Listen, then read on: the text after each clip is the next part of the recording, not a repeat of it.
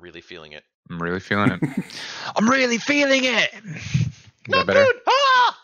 Sorry, I played too much No, Smash. I mean, Not enough Not Smash. enough. I'm coming over.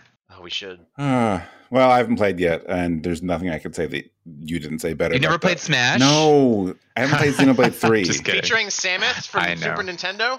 I know. yes, Metroid, who can crawl. Metroid can crawl so well. yeah, yeah, yes, you can. Speaking of dating Great. ourselves with me.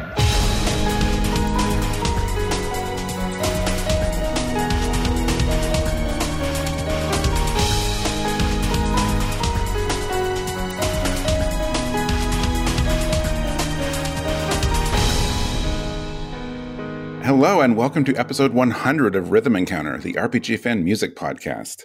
I'm your host, Mike Salvato, and today we have a very special episode for you. Um, just a little bit of history here, but uh, back in, in 2012, there was this plan at RPG Fan to start a music podcast, which, you know, if you're listening, you can tell, obviously, took on the name of Rhythm Encounter. And uh, it, two of our biggest music people at the site, which were Stephen Meyerink and Derek Heemsbergen, uh, they, they launched the show and gave us something that, as far as I knew, like didn't really exist anywhere else. Is this podcast about RPG music? And you know that was a while ago, uh, but you know even today there's not a lot of that out there. Um, there's a lot of great music, po- video game music podcasts, but there's not, not much that like really specifically covers RPGs. So I'm really happy that like this exists and that it's still going.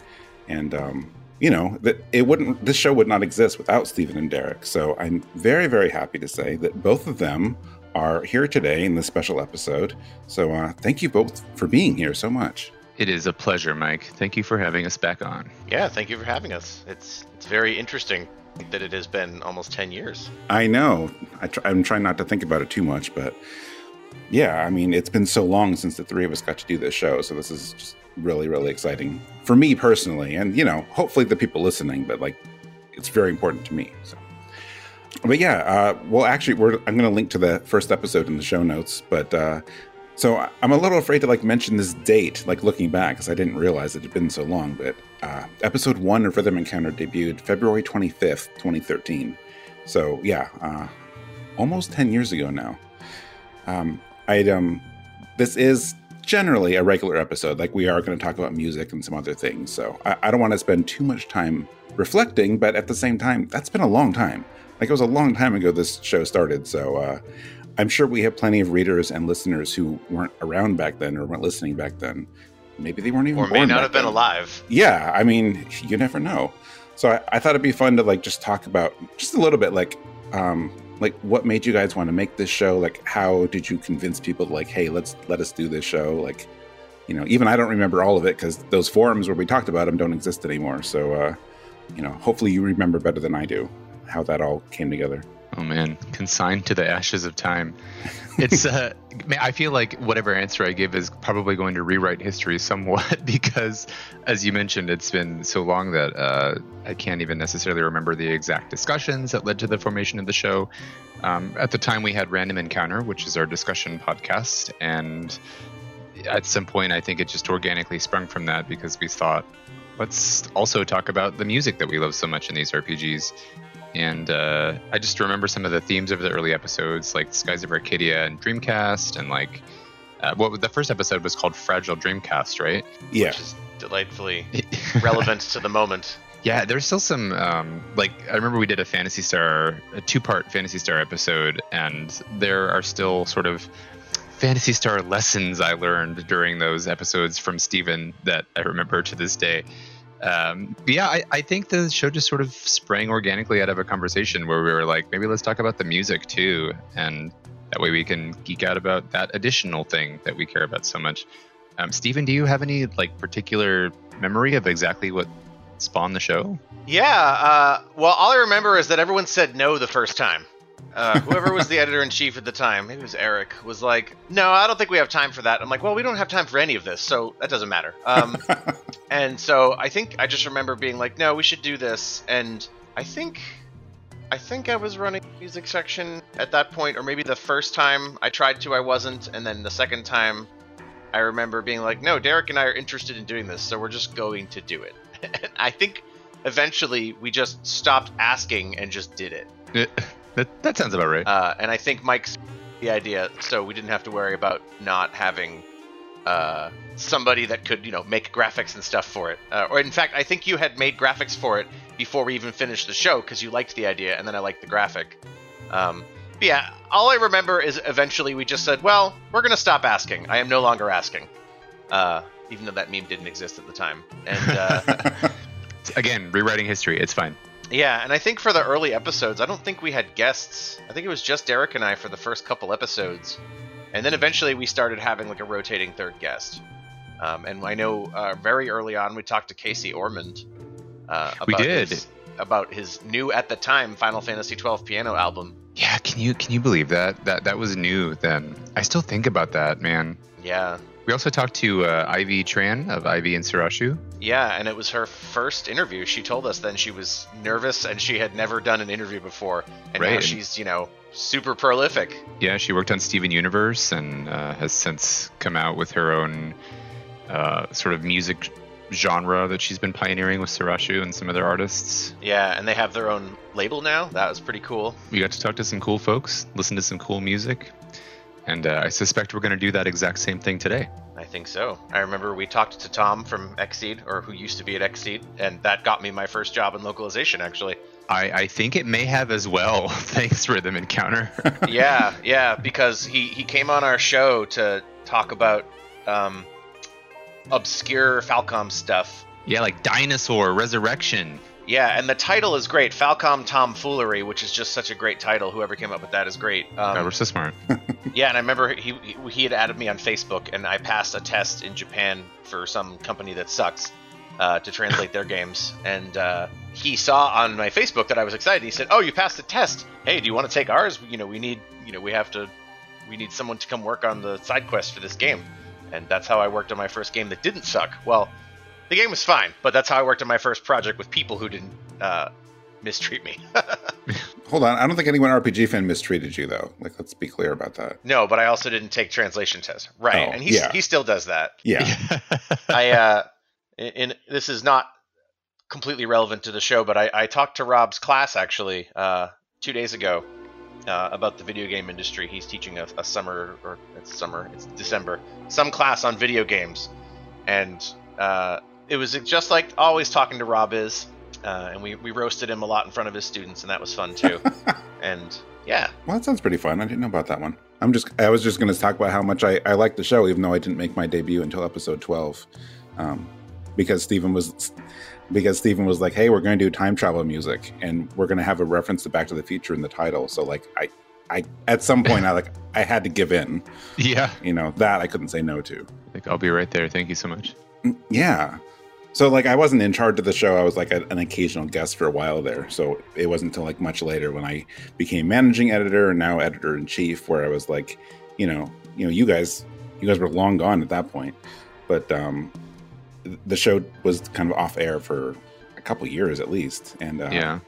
it was it was really really important to me because even though it wasn't you know my show i didn't create it like it was so i just felt it was really important to have that it needed to keep existing so in the middle of rebuilding the entire website of rpg fan and moving it to like this different platform i was like i'm going to do rhythm encounter too um, wisely i did not try to do them at the same time um, I was like, this site project needs to finish so we can get back to the podcast. Because, you know, yes, yes, rebuilding the site, you know, took several years and it's a big deal and that's important. But more importantly, is we need to talk about music again.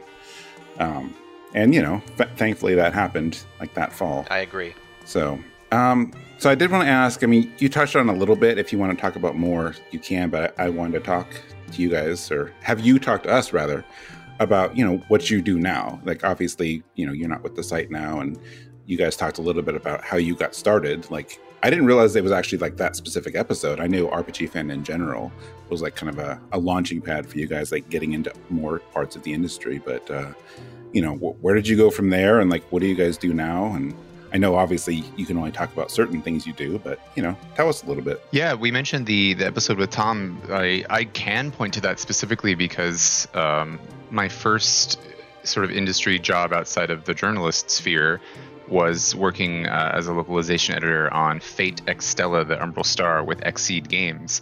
And it was a similar situation where I had just had a conversation with Tom, uh, Tom Lipschultz, of X, formerly of Xseed, and had indicated that I was also interested in working on localization. And he mentioned that they were looking for an editor on a project, and then they had me take their editing test, and um, I passed it, and everything just went from there.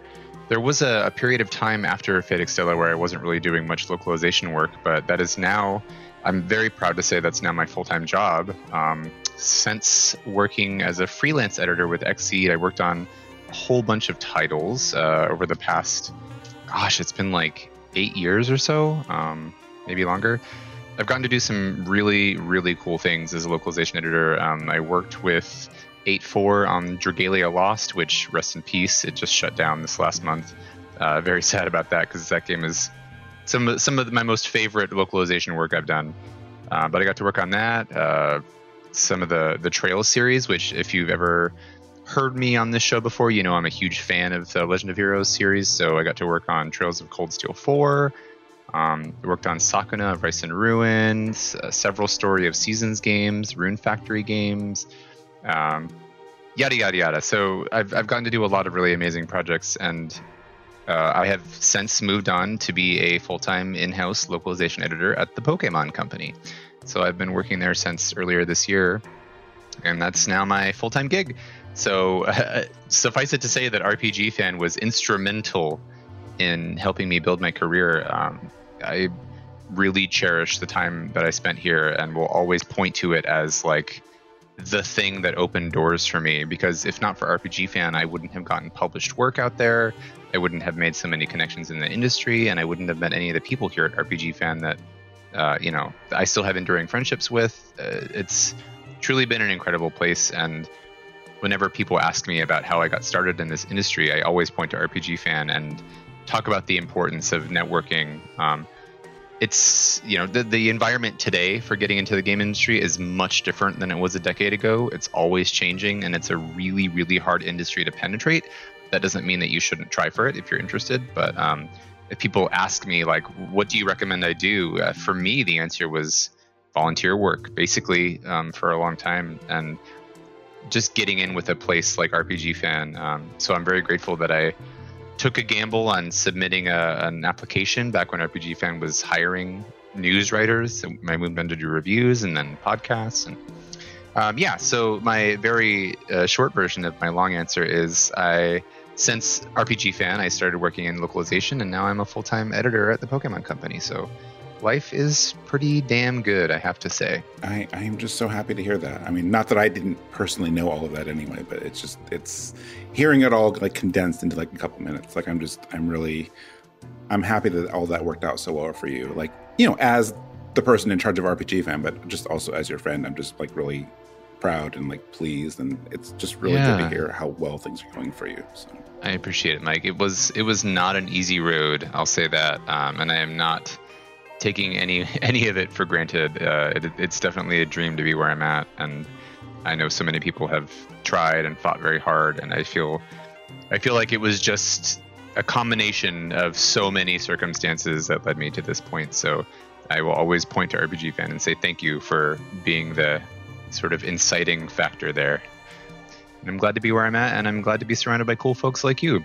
Uh, I've actually had the pleasure of working with Steven uh, in the localization field outside of RPG Fan on several occasions, and Steven is also uh, pretty deep into the field. What have you been up to, Steven? What have I been up to?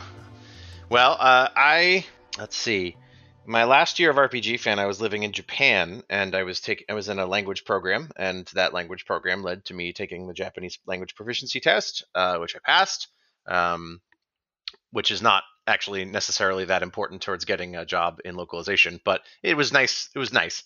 Um, and so when I left the site, I worked with Xseed on uh, Akiba's Beat, which was a less cheesecakey version or less cheesecakey turn-based JRPG, where Akiba's Trip was more of a like action RPG where you whack people and their clothes come off and because or something. I, I don't remember. Anyway, that's what I worked on. Uh, I worked on the side quest for that, and that sort of led from one thing to the other. Um, and I am still freelancing, uh, but I've been working uh, with 8-4 a lot, uh, the company that is responsible for things like Fire Emblem Awakening, uh, Dragalia Lost. I worked on Dragalia Lost for all of the years of it is its life. Uh, the whole main story um, was uh, was something I translated, and then it was definitely it's it's interesting because Dragalia was the longest job I've ever held. Not because I can't hold a job, but because all my pre-college jobs and my college jobs and stuff, you know, they didn't last that many years because I was always moving or always going somewhere else, or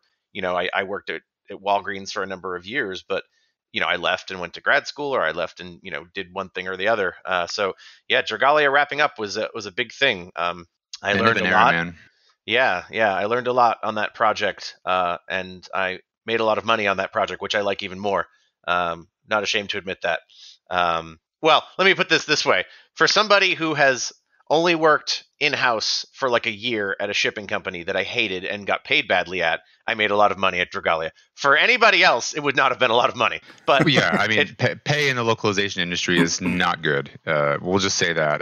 yeah, the pay is LOL, uh, to put it that way, um, which is not as positive as I'd like to come off because it is work that I wanted to do for a very long time, and I love doing it. Uh, you know, I've worked with, I work on uh, a lot of Square Enix games now. Uh, I worked on the Voice of Cards series, um, which I was very proud of my writing in that. Uh, and if you've played Voice of Cards three, uh, that I did almost the whole main story for. Not all of it. I worked with some excellent other translators. Who I'm not sure want me to say their name, so I won't say it. But if you look it up, it's in the credits, and they are great. Uh, and some of my friends got me involved with that client. Uh, I worked on Ghostwire Tokyo, um, which uh, I was the editor on that. Actually, I do I do both translation and writing and editing in the game industry now. I worked with an excellent translator on Ghostwire, uh, Tom James, and one of my favorite projects I've worked on. Uh, it took a long time, uh, but you know I handled the editing on that, and let's see what else. I worked on Fire Emblem Three Hopes with 8-4, uh, which uh, with uh, another giant team of great people, Mhm. including my wife, uh, which is pretty cool. She was an editor; she got to edit my work. Uh, and I'm working on some stuff now that is definitely the biggest stuff I've ever worked on, and I unfortunately can't talk about what it is yet. But I'm very excited to talk about it when it does come out. Um, and yeah, so I, you know, I've just had a, a, I've been very grateful to have a successful freelance career. Uh, I've gotten to work on some cool magazine stuff and composer interviews, you know, all sorts of things that I had always wanted to be able to do. Um, so that that's been very fulfilling, and I've I've had the opportunity to work with a lot of really talented writers and people who, you know, I, I I've worked with people who made the games, who helped write the games that were influential to me when I was growing up. You know, the first time I worked with the editor who worked on Tales of the Abyss for the exa- for example, that was it was crazy because I you know that was a game that I loved so much, um, and I can't talk about other editors that I've worked with because it might give away projects right now. But point being, uh, I've also gotten to work with Derek on a number of projects, and that's been awesome. You know, I don't want to interrupt you in the middle of it, but to interrupt you in the middle of it, uh, you know, we, we talked about how we did a, a Rhythm Encounter episode on the Phantasy Star series, and the two of us got to work together on Phantasy Star Online 2. That was a pretty full circle moment early on in our localization career. Yeah, that's a, I, I almost forgot about that. Yeah, uh, we worked on PSO 2. Uh, that was you know, and it was like, yeah, we did a we did podcasts about this. This was Mhm. huge, you know. So yeah, it's just it's been really cool getting to work on a lot of stuff that I loved. Um, you know, it, it's I I'm sort of in the the midst of a, a recalibration moment because I've I've worked on so many th- things like bucket list kind of games that you know it has me kind of now thinking about what is next in my career. Uh, which isn't to say I don't love what I'm doing and I'm not going to keep doing it, but it's definitely one of those moments where you're like, wow, I all those things that felt like they were just pie in the sky are now pie in my belly. So what what what now? Um, the answer now is I want to make more money. so I want you know I, I'm I'm more and interested now in learning more about the game industry in terms of um, development. Uh, I've I've been teaching myself C sharp and Unity and Unreal Engine. Uh, and you know game design and narrative you know specific uh, concepts and narrative design so definitely still kind of grasping for what's next um, but very happy with everything that's gone on so far and the people i've gotten to work with You deserve it, man. You're one of the best. you're one of the best That's why you're at Pokemon. Mike's one of the best. Mike and Mike is one of the best. Thank you for keeping the show going, Mike. It's it it takes a lot of time to make this show, so I think everybody who does listen to it, I hope they I'm sure they do, but I hope they appreciate just how much time and effort goes into making this show. Uh, you know, one of the reasons I had to leave the site was because I just I mean, on top of working on games that the site was going to cover, which felt like a, a bit of a conflict of interest, uh, I just you know the the time it takes to you know do run a freelance career is substantial and Yeah. the music the music show dear as it was to us is just such a time commitment so i really appreciate that you and everybody at the site who's been keeping it going and coming on the show and talking about music they love is keeping the dream alive I mean, it is like I'm not gonna. It, there's no way I like to avoid that. Like, yes, it's a, it's a lot of work. Um, Retro Encounter is also a lot of work, just because you know, like recently, you know, they they played through all three Mass Effect games. Like, just in terms of time commitment to play all of that and then record about it, like, is also a huge commitment. Um, Yeah. But like for the podcast itself, like Rhythm Encounter is definitely the most involved and um and i need to i need to at least pause for a second and i need to say like you know when when we brought the show back like i was editing it myself because I, edited a little bit before the show kind of went on its hiatus and like i i i know enough how to do it so like i know firsthand that you know just the way the show is structured with like the different blocks and the music and cutaways and background music like it's so much more production than the other shows need. Um so yes like of course you, you couldn't find time for that it's just, it's just too much. Um and you know after we brought the show back there was another there was another time period where we were we were kind of on break for the same reason because i just i couldn't i couldn't make the time for it with other things and one of the main reasons that the show you know came back from that break uh, is that john o'logan uh, offered to to edit um, i don't know why i don't know why he's offering to do this while running and editing random encounter but if I didn't have him editing this, I, we could not be doing this show every two weeks. So um, my hat is absolutely off to you, to Jono. So thank you. So it's just it's this Yes, big group thank you. effort that makes this happen every time, and I'm so happy that we can still do it. So, all right, well that's our show, everyone. that's the show bye everybody right? Yeah. Thanks for listening That's to it. us wax Yeah, anyway. nostalgic and stroke each other's egos. Yeah, exactly. So there's going to be some. There's like nine songs after this, so just go and listen to those, and they're all good. That, that's enough. We don't need to talk about them. That's it. That's my commentary. The songs, they're good. All right. But no, like let's let's talk about some music. Like I, I appreciate you guys sharing all that. Like it's again, like for me, like I know a lot of that. I didn't know even I didn't know all of it, but I'm sure people listening I I'm have to imagine that's fascinating because like it's just cool the stuff you guys have worked on. Um and I know like, you know, Steven, you have a bunch of stuff listed on your website. Like like you you only touched on some of the stuff. Like what you've worked on has been awesome. So I don't know. It's it definitely gives me this like sense of pride. Like, look, sometimes you know, not to get too far into it, but like sometimes I I sit here and look at all the time I spend on RPG fan and how much work it takes to keep this going. And I'm like, sometimes I'm like, is it worth it? Because like this is so much. I'm like, are people getting anything out of this? But then I remember, you know, we get feedback from listeners and people commenting, and then I think about you know people like you guys and kim and like a bunch of other people that have gone on from this into other things i'm like all right there is something here. There is a value here so i gotta Yeah, sometimes i have to remind myself. Totally. Also, I think as long as one person is enjoying the content you're putting out, even one person, uh, I think it can be worthwhile to do that thing because we don't always have to do, you know, get a, a material or a even im- immaterial benefit from the things that we're passionate about. yeah i mean it's not even that it's just the, the podcasting is so weird like you know all of us like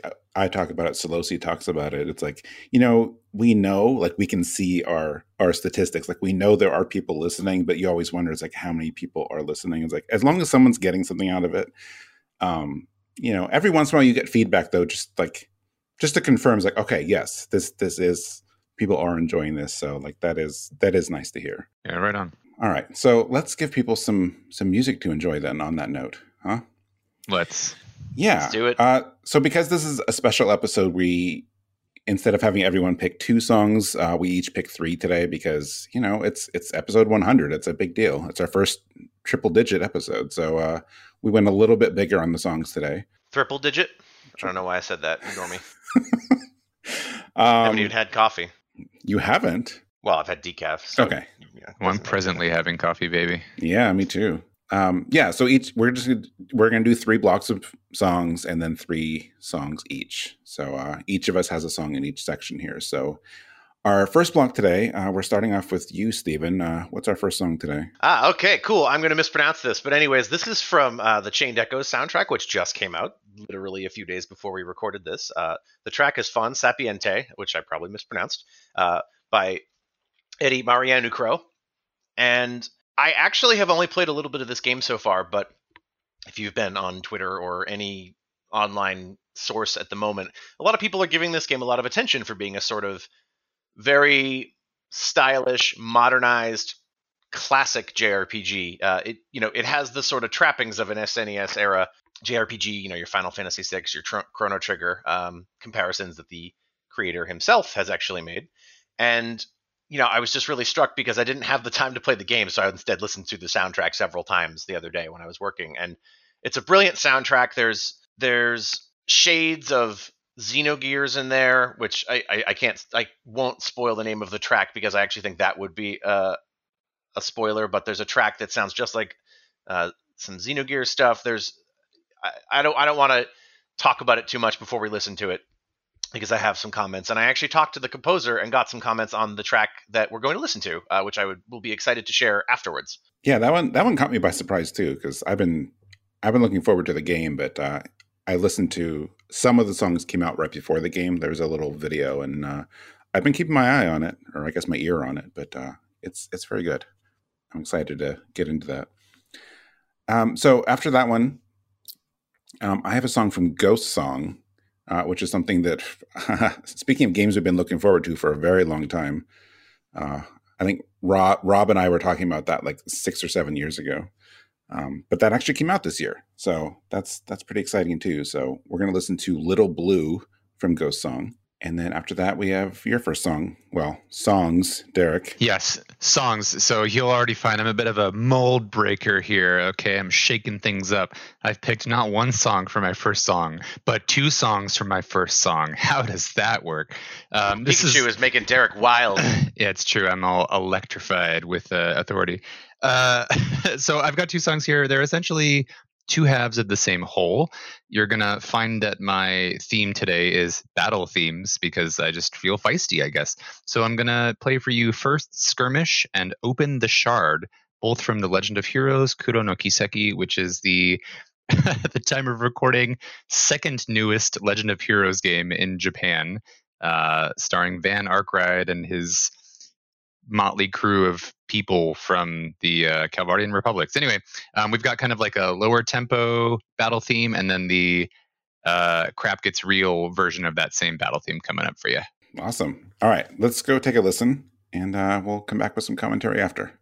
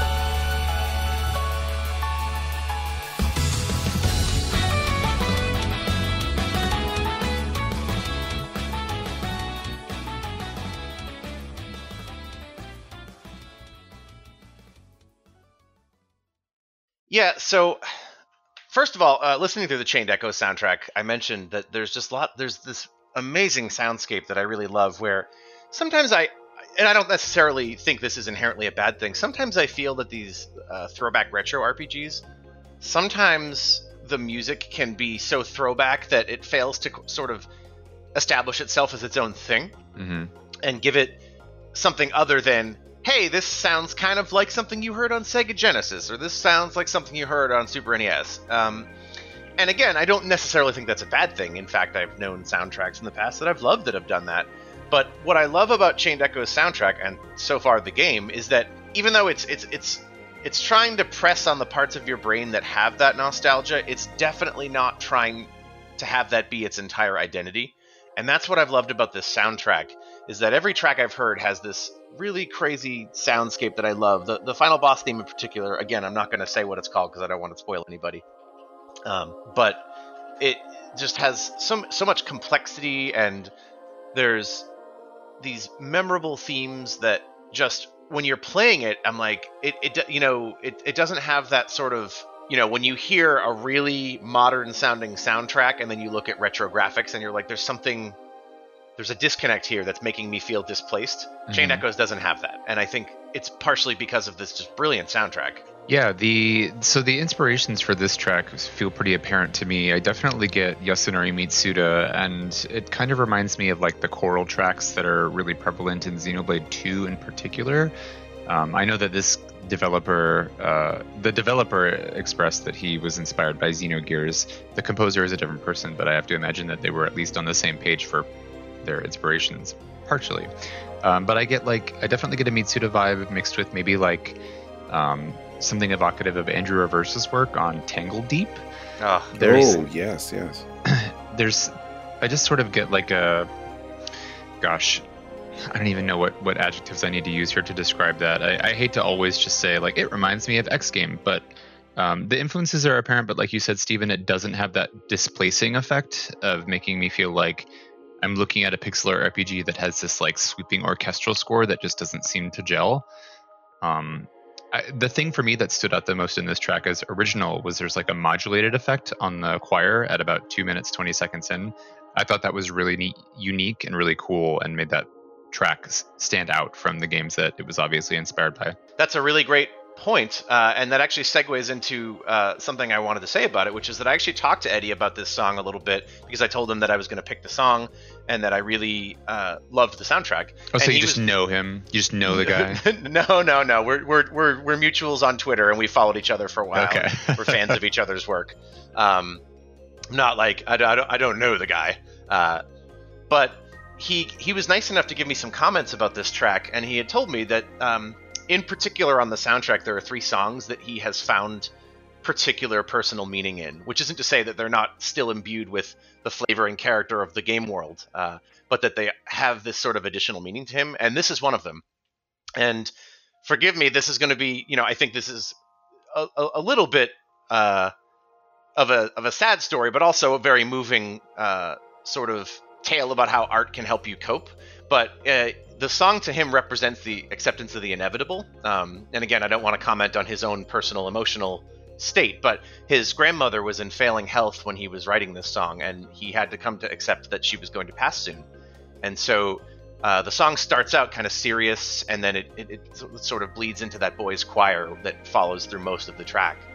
And he saw the choir as this the, the chant the sort of repeated chanting as this realization of what is what is to come slowly becoming evident. And as the instrumentation evolves as that phrase is repeated throughout the song and like you mentioned derek at like around 220 um, he actually saw that it's sort of a struggling to accept that realization even though you know you're going to have to. Like you know that something inevitable is coming and you can't and and you know that you are going to have to accept it. It's not a question of if but when.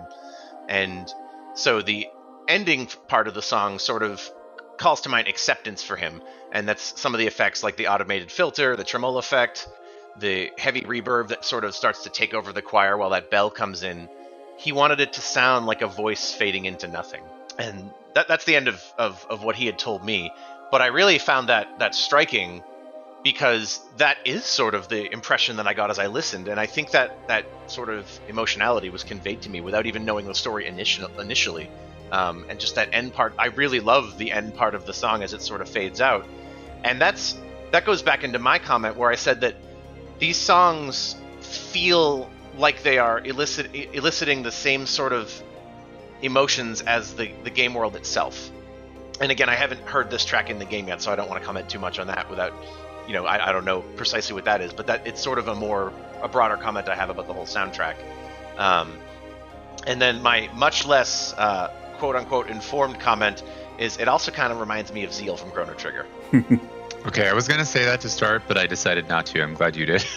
It, it totally does. It has that same sort of floating, just mm, amazing, amazing vibe. I'm going to just fall into the words that my brain says. It's amazing and great, and I love this track.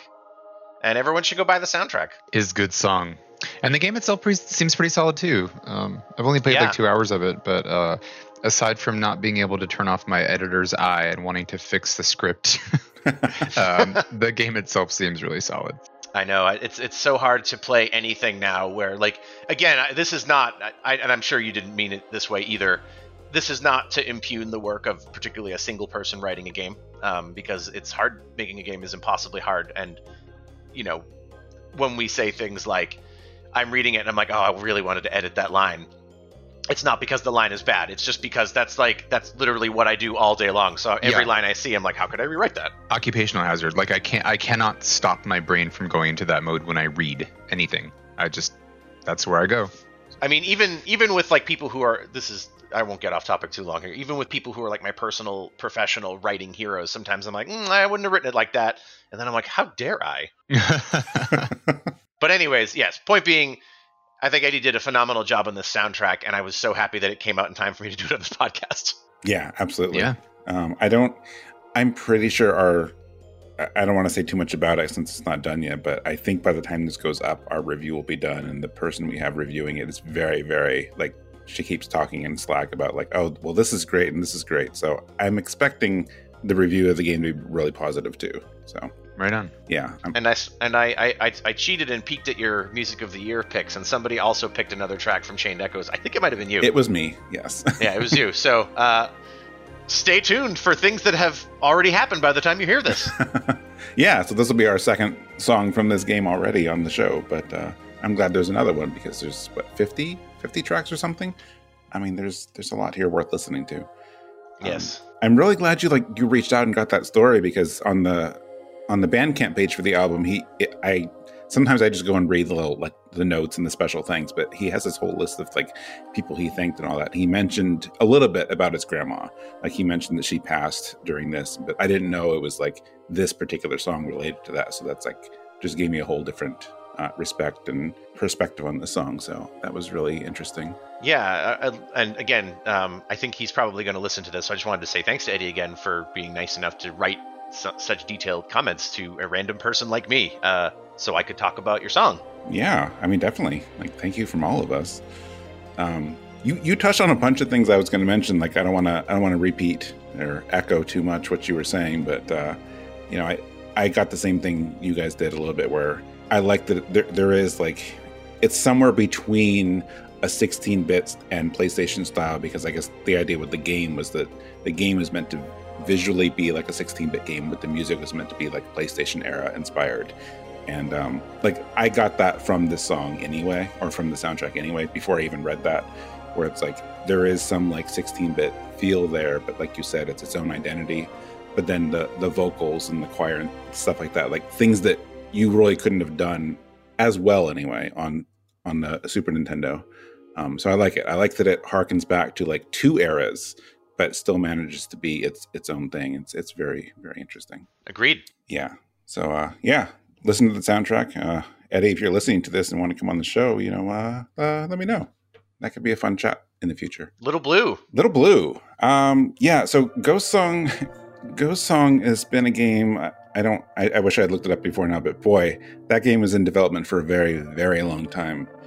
Uh, back when I was coming up with um, like concept concept designs for redoing RPG Fan in like I don't know 2018 or something, maybe even before that. Might have been before that. Um, you know, I just put placeholder art and I kept putting Ghost Song in there because that's when we were talking about it. And I, Rob, Rob and I talked about it a lot. And she's like, you know, this game, one of these days will come out. And it, it definitely took a while, but uh, from what I'm seeing, like it was, it was worth the wait. It's a, uh, you know, this really, really cool atmospheric, like alien um, world. It's, it's a Metroidvania, but it has way more, from what I've seen, like way more RPG elements than I thought. Because like we, you know, RPG fan will cover Metroidvanias, but only if they fall more towards the Castlevania Symphony of the Night style game. And uh, you know, it has stats and equipment, and the combat's interesting. But just what really does it for me, outside of all of the gameplay and what I've experienced playing the demo, is just the the world and the atmosphere is just so like creepy and haunting and beautiful. And um, when I started listening to the music, I'm like, this like it captures that perfectly. Um, so uh, it the tricky thing for me for this episode was I don't know why I keep doing this to myself, but like last year for Music of the Year, I brought on a song from uh, Moonglow Bay um, by Lena. Is it Lena Raine?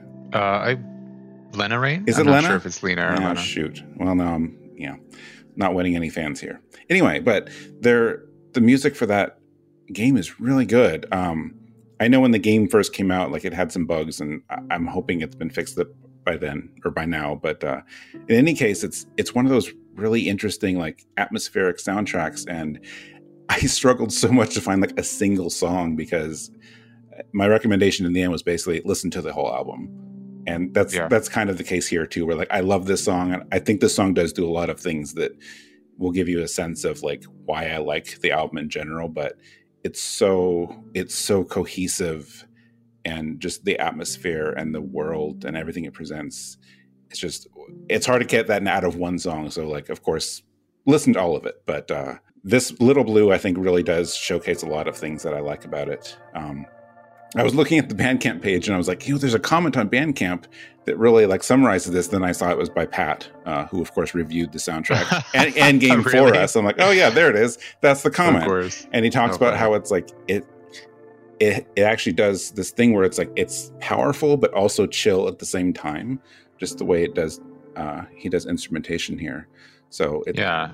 it's really interesting to me i would describe this song as comfortably melancholy yeah um, it, it makes me feel like i'm looking at the stars on a summer night just laying down drinking in the darkness with the the dots of light um, i'd feel the the width of the universe unfolding before me but i don't feel afraid when i hear it It's comfortable. Mm-hmm. Again, I just love that you mentioned the stars because you keep saying things that segue into what I want to comment on too, really well. right on. In that, uh, I got a, and this is again, I, I, hate to always use relativism when I describe these things, but the track really reminded me of something I would hear in Endless Space or No Man's Sky. Both games full of stars, um, and the sort of quiet piano in it. Um, I don't have the musical vocabulary to describe what's happening with the piano, but that sort of distorted piano uh, just has such an evocative and calming effect that I love that is also what I really liked about some of the night themes in Breath of the Wild. Uh, Breath of the Wild's night themes weren't quite as distorted in terms of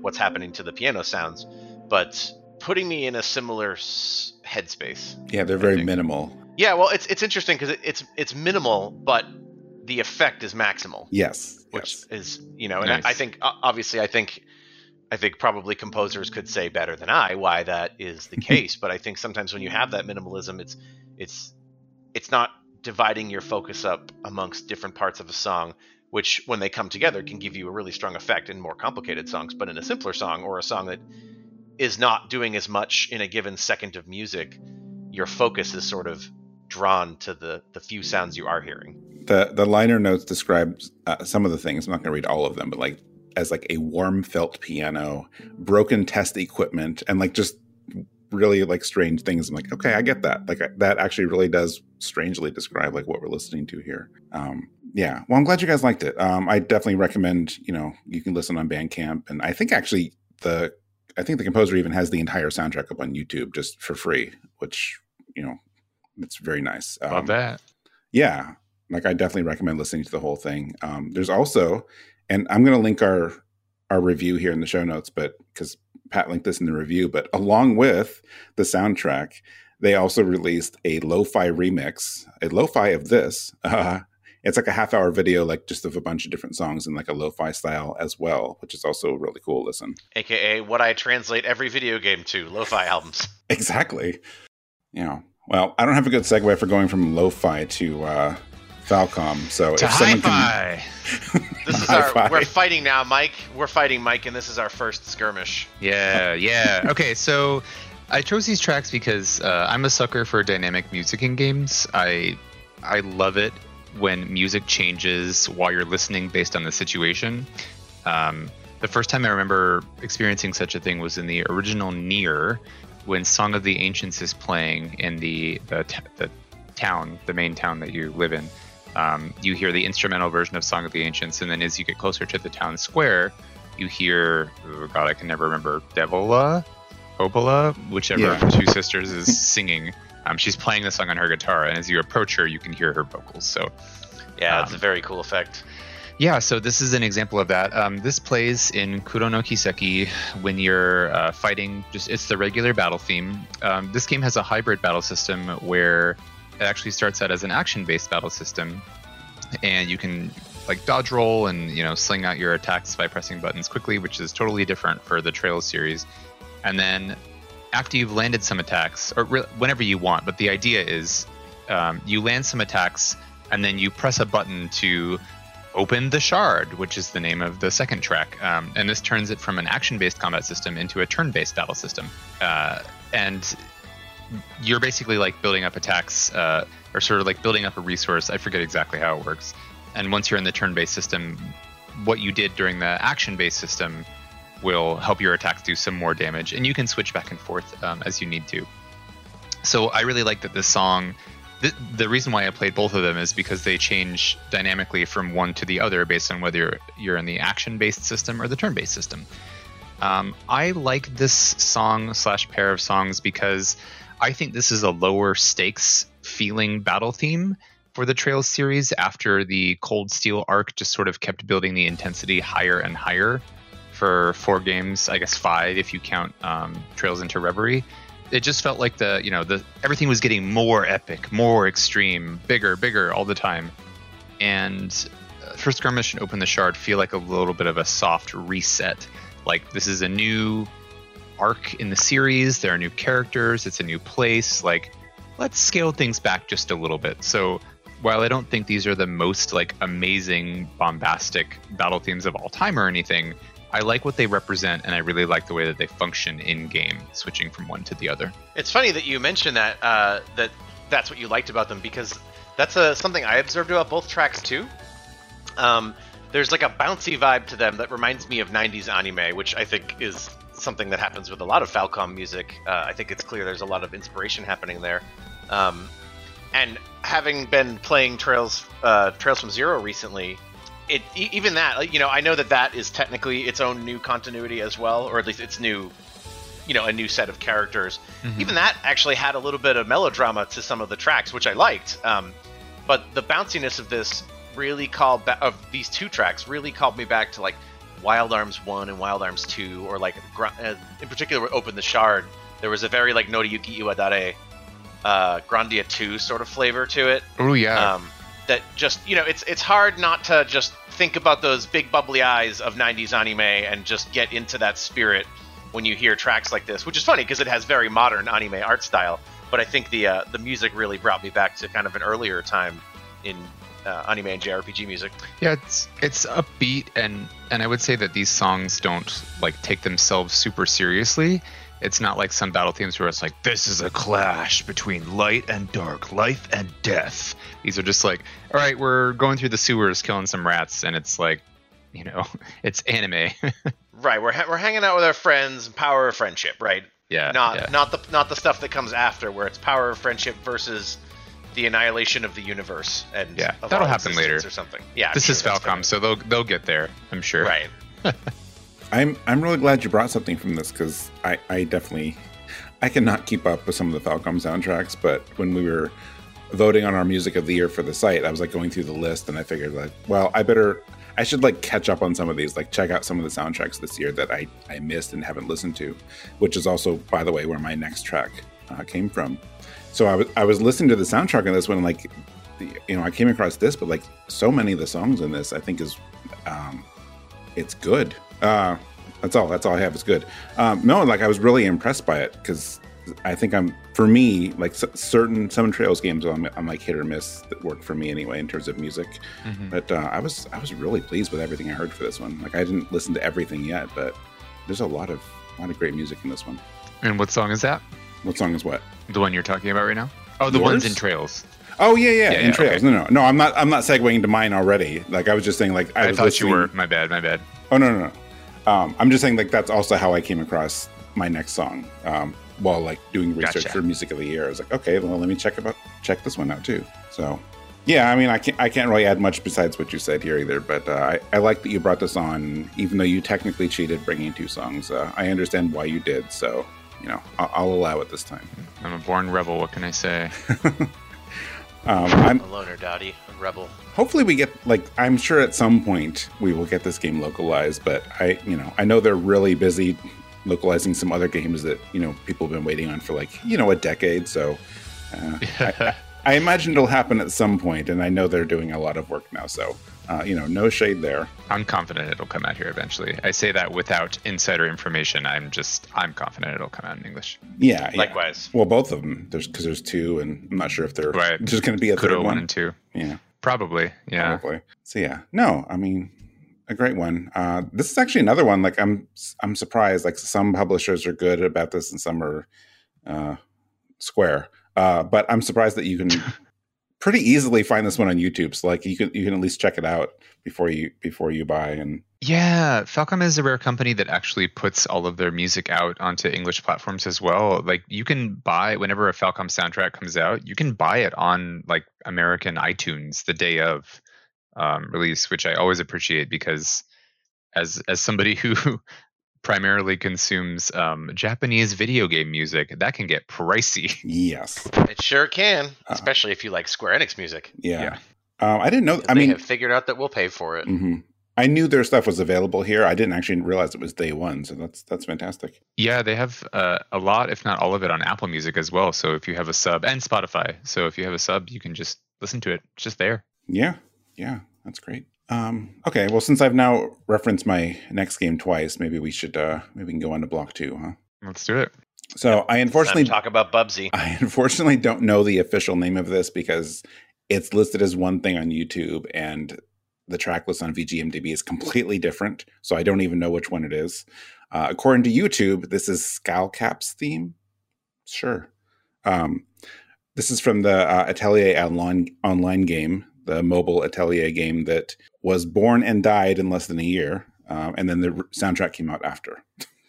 That's uh that's uh, uh, the sad fate of quite a few online JRPG spin-offs these days. It definitely is, but uh, I it's another one. I'm like, ah, you know, I, I haven't heard that one yet. I, I'm used to I know this series music, uh, although this is very different from what I was expecting. So I'm I'm excited to talk about this one.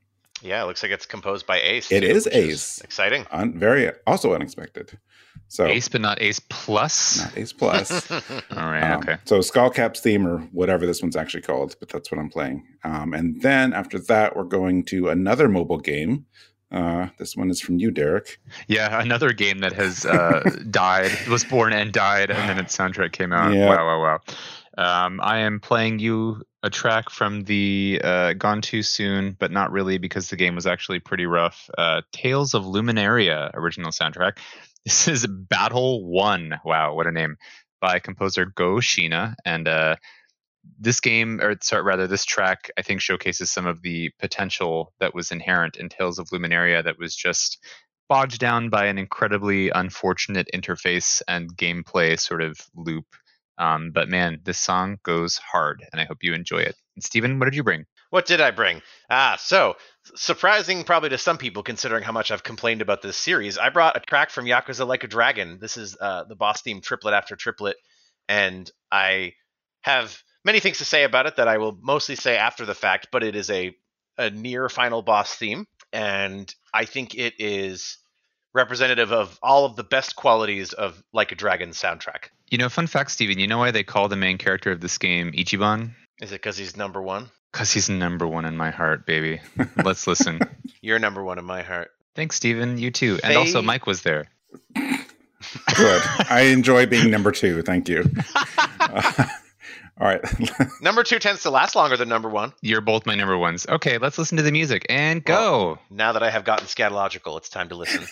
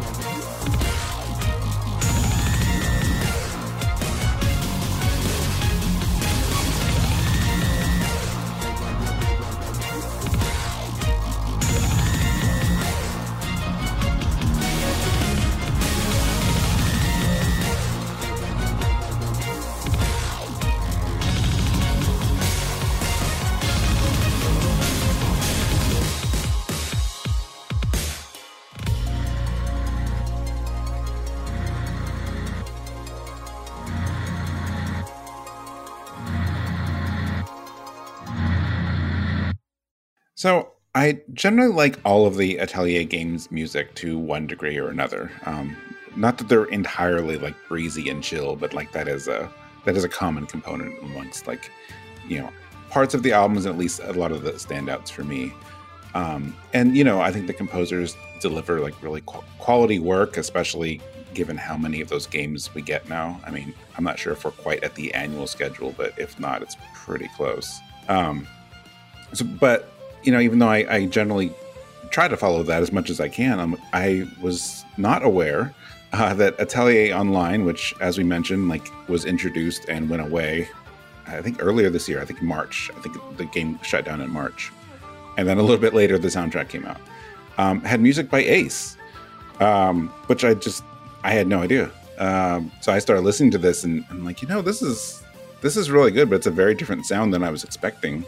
Um, and I have no idea how many people even even know about it, given how short lived the game was. But uh, uh, this one's just really it, like the soundtrack overall features like uh, an Irish harp and fiddles and violins and Irish flute. So I was like, I was listening. I'm like, this is like an Irish kind of thing, right? I'm like, yes, it's a, literally an Irish harp.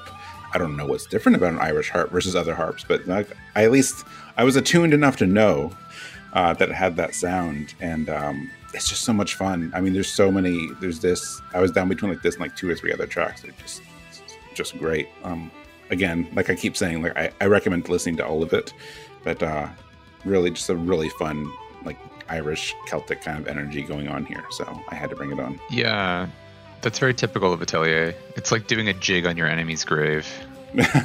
and then you make a cool little, and then you make a nice little potion to speed yourself up. Yeah, or a pie.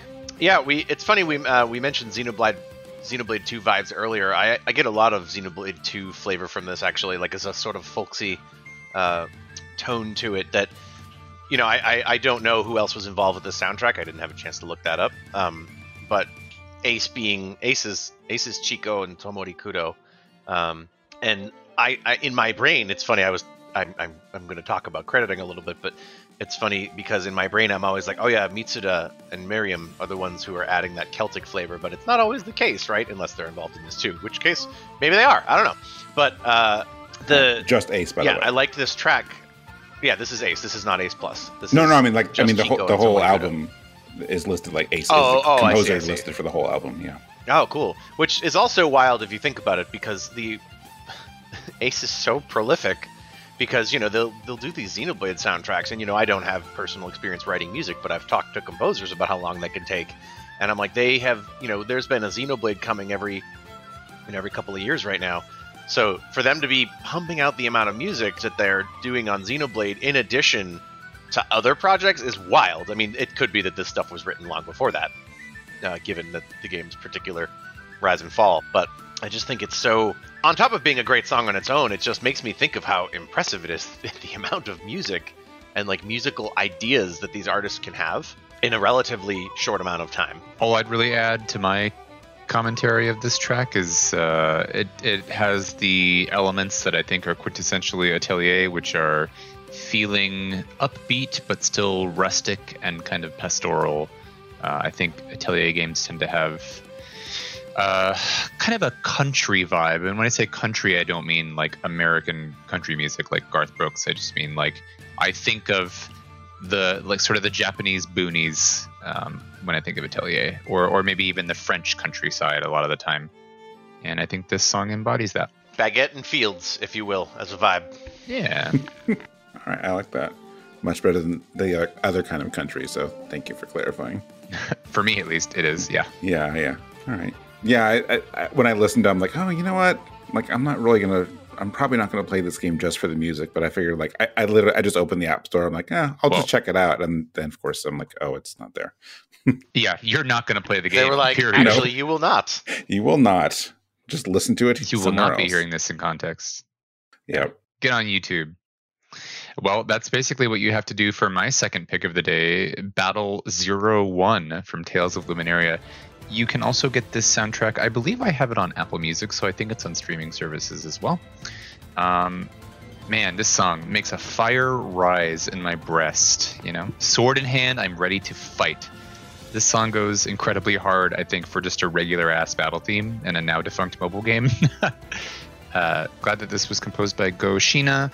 Um, I have been not quiet, loud, in fact, uh, about my feelings for um, the Tales series music by Motoi Sakuraba. I being a little hyperbolic, but I think that Motoi Sakuraba is uh, a very boring composer these days. I think that Sakuraba has put out some great tracks, but I think Sakuraba's heyday has passed, and that we are generally getting the same music over and over, repackaged for more modern, modern Tales games. Whereas I think every time they let Go Shiina take the reins, it is way more dynamic and interesting than anything Sakuraba's doing. Sorry, not sorry. So I'm glad that Go Shiina had the chance to score this. It's just a shame that the game is now uh, in the App Store recycle bin. It's interesting too because I, I generally agree that I feel Go Shiina is the future of the Tales series music um, and of many soundtracks that Go Shiina has been involved with. Um, just a wonderful composer, and uh, I actually like this better than the battle theme from Tales, the main battle theme from Tales of Arise. Uh, you know, I think that game is trying to do something a little different. It was it was definitely trying to sort of step out of the mold that the series had been in in terms of its its, its tone and its musical stylings uh, to some extent.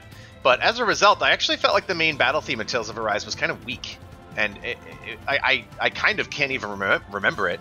And I had heard this track before, and this is such a awesome battle theme. And it's you know again, I don't think Go Shiina's work on Arise was bad by any means, but it's such a shame that you have this incredible battle theme here that no one's going to hear anymore unless they dig it up on YouTube.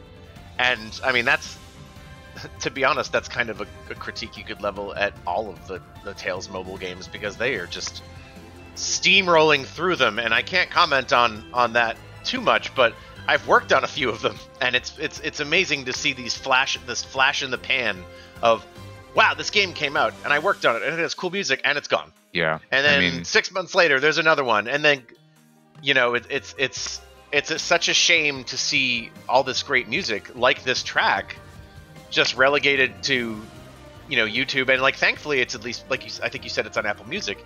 Thankfully it's there so that you know people can appreciate it and you know the, the, the people who made it well this is very optimistic of me to say the company who owns it can make money off of it uh, but yeah it's it's just such a shame to hear like incredible music from a composer like Go Shiina who I think has been getting more more notoriety on the Tales series of of late uh, just sort of gone yeah. And the other thing, like uh, you know, with, with those games like being just churned out and like shut down so much, is like even though you can still get the music, which is a plus, um, you know, a lot of people want to hear the music in context and like see how it plays in the game, and you just you don't have that option.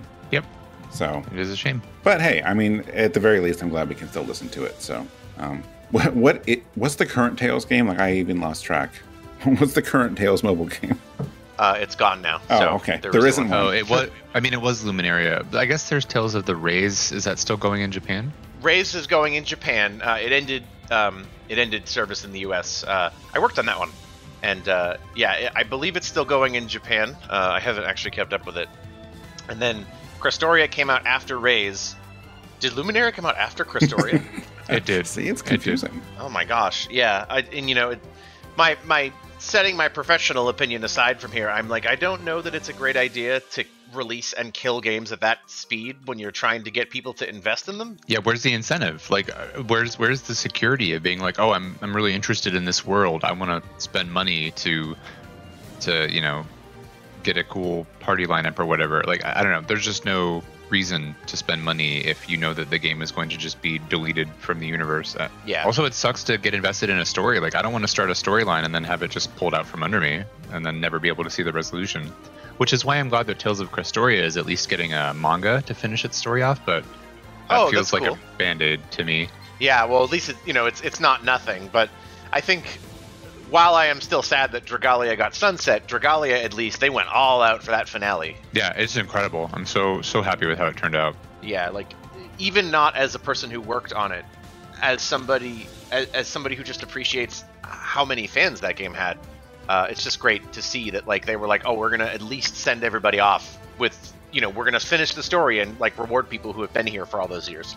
Yeah, I, I'm glad they did that too. Yeah, I'm I'm no longer associated with Dragalia, and I, I wasn't even I had left the project shortly before the uh, ending stuff came about, but I'm still crossing my fingers that there is some kind of I don't know follow up or way to preserve this game. Like there is just so much writing in that game that we worked so hard on that is going to disappear into, or rather, has disappeared into nothingness. uh, With the only preservation being people like archiving it on wikis.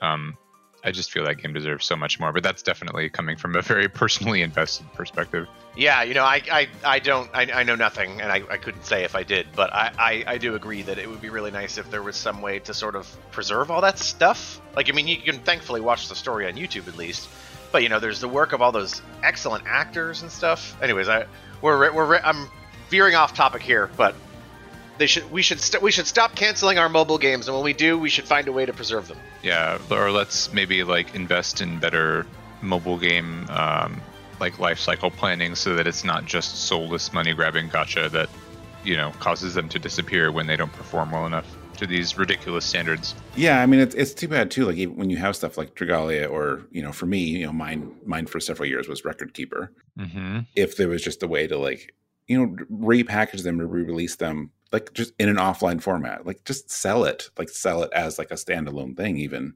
Um, I don't know. But, uh, Didn't they do that, or aren't they doing that with with Kingdom Hearts? They're keeping the Kingdom Hearts game around, but as an offline mode, like once it's done. But I'm not sure exactly how they're doing that. Oh, the Kingdom Hearts Chi game? Yeah, I mean the, the one that keeps getting renamed, so I lose track of what Yeah. it's called. Yeah, I can't follow anymore. um, I thought they were planning on doing something like that, like so it, I it won't be online anymore. It's like that's if it's possible, like why not do it? You know? But yeah, I don't know. Music. Music. Steven, you presented a third track in this block. I did present a third track. I almost forgot. Uh, yeah, so uh, if you've played Yakuza Like a Dragon, you probably remember this track, but uh, it's called Triplet After Triplet, which it plays in the fight. Can I can I can I talk about spoilers? Does anyone? Can we put a spoiler warning? Do you guys care if I spoil? You can at any of least talk in vaguish terms, right? Right. Yeah, I guess the problem is that a lot of my comments have are, are kind of deeply invested in a core spoiler to Like a Dragon. Oh, Um, I mean, it doesn't bother me so much, even though I do intend on playing it at some point. But someone listening. But you have you, you've Like been warned Dragon, now. but yeah. yeah, you've been warned now. Yeah, maybe come back come back in uh, two or three minutes if you don't Yeah. want to hear spoilers for Yeah. Yakuza Like a Dragon. Um, so it plays in the fight against Yosuke Tendo, who turns out to have murdered your biological father in Yakuza 7. And it he's a character that's sort of very heavily involved in the Yakuza power struggles that define the latter half of the story. And uh, in terms of the music itself, I, I actually have less to say beyond I just love the vibe. Uh, Yakuza 7 has this wild selection of, of songs, and the battle themes in particular are just so pumping and exciting and like just make you particularly like the main battle theme it just makes you want to go punch somebody in the face but like in a fun way not in like an angry aggressive way. Uh, which is kind of the vibe of that game like all like a lot of the violence except when it doesn't all, all the violence in that game is fun violence until it's serious violence um, and i really feel like this track captured the emotional moment it, so it plays in the penultimate final boss. Um, and I, I just feel like it, it captured that moment of like this is the person who killed your father and which is you know very significant for ichiban as a character. And uh, you know I, I, I actually have a lot of criticisms of yakuza 7's story uh, it being the only game in the series i've played besides part of zero and i think the clash with the main main villain falls pretty flat after this moment um, because there's so much emotional heft here that personally affects your character and then it sort of feels like there's like switcheroos and gotchas and stuff that that turn it into turn the other character into the main villain. But I just it's such an evocative moment because like you you're in this giant tower and there's like lightning striking and your whole party is fighting this total dude who like I, if I recall he rips his shirt off, but a lot of shirts get ripped off in Yakuza. So uh, actually, you might also rip off your shirt. I can't remember, but yeah, that's just a Tuesday in the world of Yakuza. yeah, like for Ichiban and Costco, that's just that, that it was Tuesday. um, Also for Derek, But I I think j- that's also what Derek does on Tuesdays. Right. Yeah, of course. right, Tuesdays is casual Tuesdays. Mhm. Um, and I just, gosh, it's it's so hard to like. I wish I had more to say musically about it, um, but just that one of the things that I think Yakuza does well, the Yakuza Seven at least, I can't comment on the others, but is this sort of earnest emotion, and I think that shows in every facet of the story, and I, I think even the, the things I would criticize about the game aren't coming as a result of ineptitude or uh, you know some other other thing. I think it's just that everything about those games is so earnest, and I really feel like that comes to a head in Like a Dragon. Like that game just desperately wants you to love its cast, and I think it's successful with some of them, and it wants you to really feel the emotions that, in particular, Ichiban is feeling. And so, like, this is just the perfect song for that because it's just like this super dramatic showdown, and you know, you're you're beating on the guy who beat your who killed your father, and like, uh, it's just it's so cool. Well, that's what I think um, Ichiban represents as a protagonist versus Kiryu. Like I know Kiryu is a very beloved character. I like him too. Um, he's stoic, but he's emotional when it counts. But like Ichiban wears his heart on his sleeve, and he like he couldn't hide his emotions if he tried. Right. And uh, that's what I find so endearing about him is he is so incredibly earnest at all times. Um, and so you know, in this song, I, I get that, and also it, it, it the reason why I like like a dragon in particular is it allows me to live out my escapist fantasy of being a hot dumbass who loves Dragon Quest. Like that's just is that escapism for you goals. or just reality? Go, that's, that's just reality. reality. Yeah, uh, I love. All right. Wait, you think I'm a dumbass? Oh wait, no, not that part. no, yeah. a lovable kind. Right, right. Yeah. No, I love Ichiban. Um, uh, I'll be I'll be the the soft dissenter and say that I don't love this song from a musical perspective. It's a little like dubstep wubby for me. I wouldn't listen to it in isolation, but uh, I can understand the emotion that's packed into the song, and I think it's fitting for what it uh, what it appears to or like for the purpose it serves. I think it works. Yeah. Yeah, your song sucks, Steven. Yeah. No, no, no. I take that. I I enjoy kidding. it. I love I love how intense and energetic it is, and you know, now that now that uh, I think we're done talking about spoilers. Uh, yeah, I'm gonna play the game at some point. Uh, e- even though I just had the second to last boss spoiled for me, but that's okay. Um, I understand. I understand why you had to had to say it though, because the context is important. Yeah, I think Like a Dragon is it's my favorite Yakuza game. I've actually never beaten a Yakuza game. The closest I've come was Like a Dragon. I think I've bought most of them uh, over the years, and Like a Dragon, I got to like the, I think the penultimate chapter before some. I think there was a big difficulty spike, and I ended up just kind of throwing in the towel. Yeah. But um, man, the turning Yakuza into an RPG is the best decision they've ever made for that franchise. It's so great, yeah. It's I'm, so fun. I'm glad they're keeping that going, but also having other games in the old style because you know why not? Everyone yeah. wins then. Yeah, everyone wins. That's right. That's true. All right. Speaking of winning, we have one more block. That's a horrible segue. We do. You know who else wins, Mike? Heroes. After Heroes, Heroes have a heroic struggle. That's true. Heroic Struggle is the name of the track that I have selected for our third and final block today. This is a track from the uh, HD-2D remake of Live Alive, Live, um, the Super Famicom RPG that never made it out into English until now in 2022.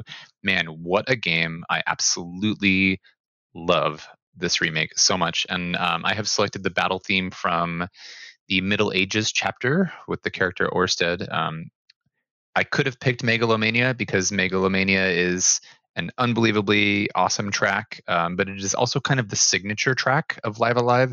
And I think if, you, if you've ever heard music from the game, like that's the song that you've heard. So I thought I'd pick something a little bit different. And uh, this is probably on par with that for me as, as my favorite battle theme from the game what a track. Um, I hope that you enjoy it as well. Mike, you've also selected a track that plays during a battle. I did. Um, I I want to say briefly, I'm I'm would have let you do Megalomania, but I admit that I'm glad you didn't. Um, only because you know we have we have this date. Actually, I'm not sure you know about this. Uh, we, we, actually have a database of every song that's been on Rhythm Encounter. Um, because now that we have more and more songs, we try not to re- repeat if we can help it. And uh, mm-hmm. Live A Live has been on on the show four times, and three of those were Megalomania. So um, it is a it's a fantastic well, song, and this is a new version. But like, I'm glad we're getting something different here. yeah, yeah, yeah. Fair enough. Um, anyways, yeah. So after heroic struggle, um, I have in the balance from Final Fantasy 14 Endwalker. mm-hmm. yep, that's exactly how the song None goes. Of us, None of us have played that. Nope. Clearly. Definitely not. Uh, anyway, yeah, I'll talk about it after. So that's what I have in the balance. Uh, Steven, what is your final track today? In the balance is not my final track. I don't know why I started saying that. Uh, so I don't actually know the name of this track. uh, because the Xenoblade 3 soundtrack has not come out yet. But this is uh, the main villains of the game, Moebius. Uh, we'll avoid spoilers, but this is uh, a battle theme that plays with uh, one of the Moebius members, and it is really cool. And I have things to say about it regarding the cool stuff they did with flutes, and it's time to listen to it. Ha! Segue. I love it. That's that was so smooth. Thank you. Yes. All right, let's go listen to our final three songs. Let's battle, baby.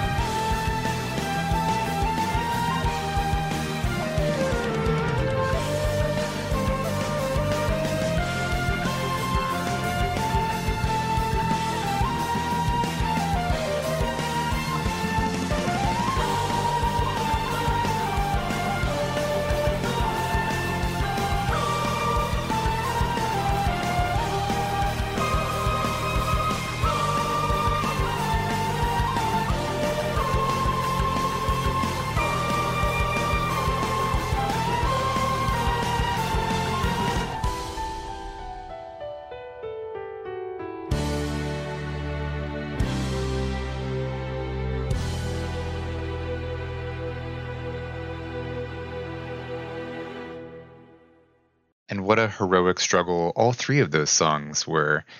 Uh, my track from Live A Live, the HD remake. I uh, like I said, I picked this song because I didn't want to do the usual Megalomania, which is an amazing song, but I thought we could uh, taste a little different flavor. Uh, in this song, the the synth harmony that goes underneath the the main sort of uh, like the main progression of it. Wow, that's what a harmony is, Derek. Uh, that's my favorite part.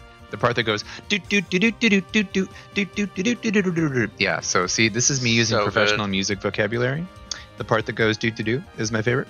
I love it. um, so you, you have so many battle themes in uh, Live A Live. There's one for every protagonist of this game, of which there are eight, and all of those battle themes are clearly themed around that character or the area or the the um, era where they take place. And then you get this song. This song is for the eighth chapter of the game and the eighth main character, which you only unlock after doing the other seven first. And what I like about this is that this chapter is themed after the Middle Ages, and it's just sort of like a straightforward, classic JRPG story, you know, with twists, which I won't go into. Uh, so you just kind of get like this full-on classic RPG battle theme here. It's got a real sense of drama and moving forward, and it's just what you would expect, I guess, from uh, a story that takes place in this era. And I like it for that reason because I think that it still has its own unique identity, despite being sort of the most straightforward conceptually of all the battle themes in Live A Live. Yeah, I, I agree with your assessments there. I think what I love about this song, uh, I mean, I mean this whole soundtrack. It's so interesting that this was one of Shimomura's first because it's I think it's like one of her best soundtracks ever. Um, and the Yeah, arrangers did a brilliant job on this. This is this would have to me been an intimidating soundtrack to arrange uh, because it's so beloved and because it's been talked up even in the even in the West where like people not as many people have played the game. I think a lot of people, particularly as like retro stuff caught on in the YouTube era, would like hear this music and be like, "Wow, that game had such cool music." Um, and Shimomura is still very much present in game audio, so to me, I would have been like, "Oh, like how do I ensure that I am maintaining what is so great about these tracks?" And that's actually what I love about this arrangement is that I actually I, I love the original version of this song too, and it's it's so interesting to hear it retouched like this, but still maintaining what I think was excellent about the Super NES track, in particular, like the do do do do do you know that. Uh, I, it's it's it's an earworm, and I every time I hear it, I'm like, oh, I'm gonna be hearing that for the next month in my brain. Yeah, I actually really like that in the arrangement they chose a different texture for that sound, but it's still like it still has the same recognizable uh, attributes of the original song, but it it sounds um, yeah, it sounds retextured in, in a way that I find very appealing, and I like the arranged version better. Yeah, absolutely.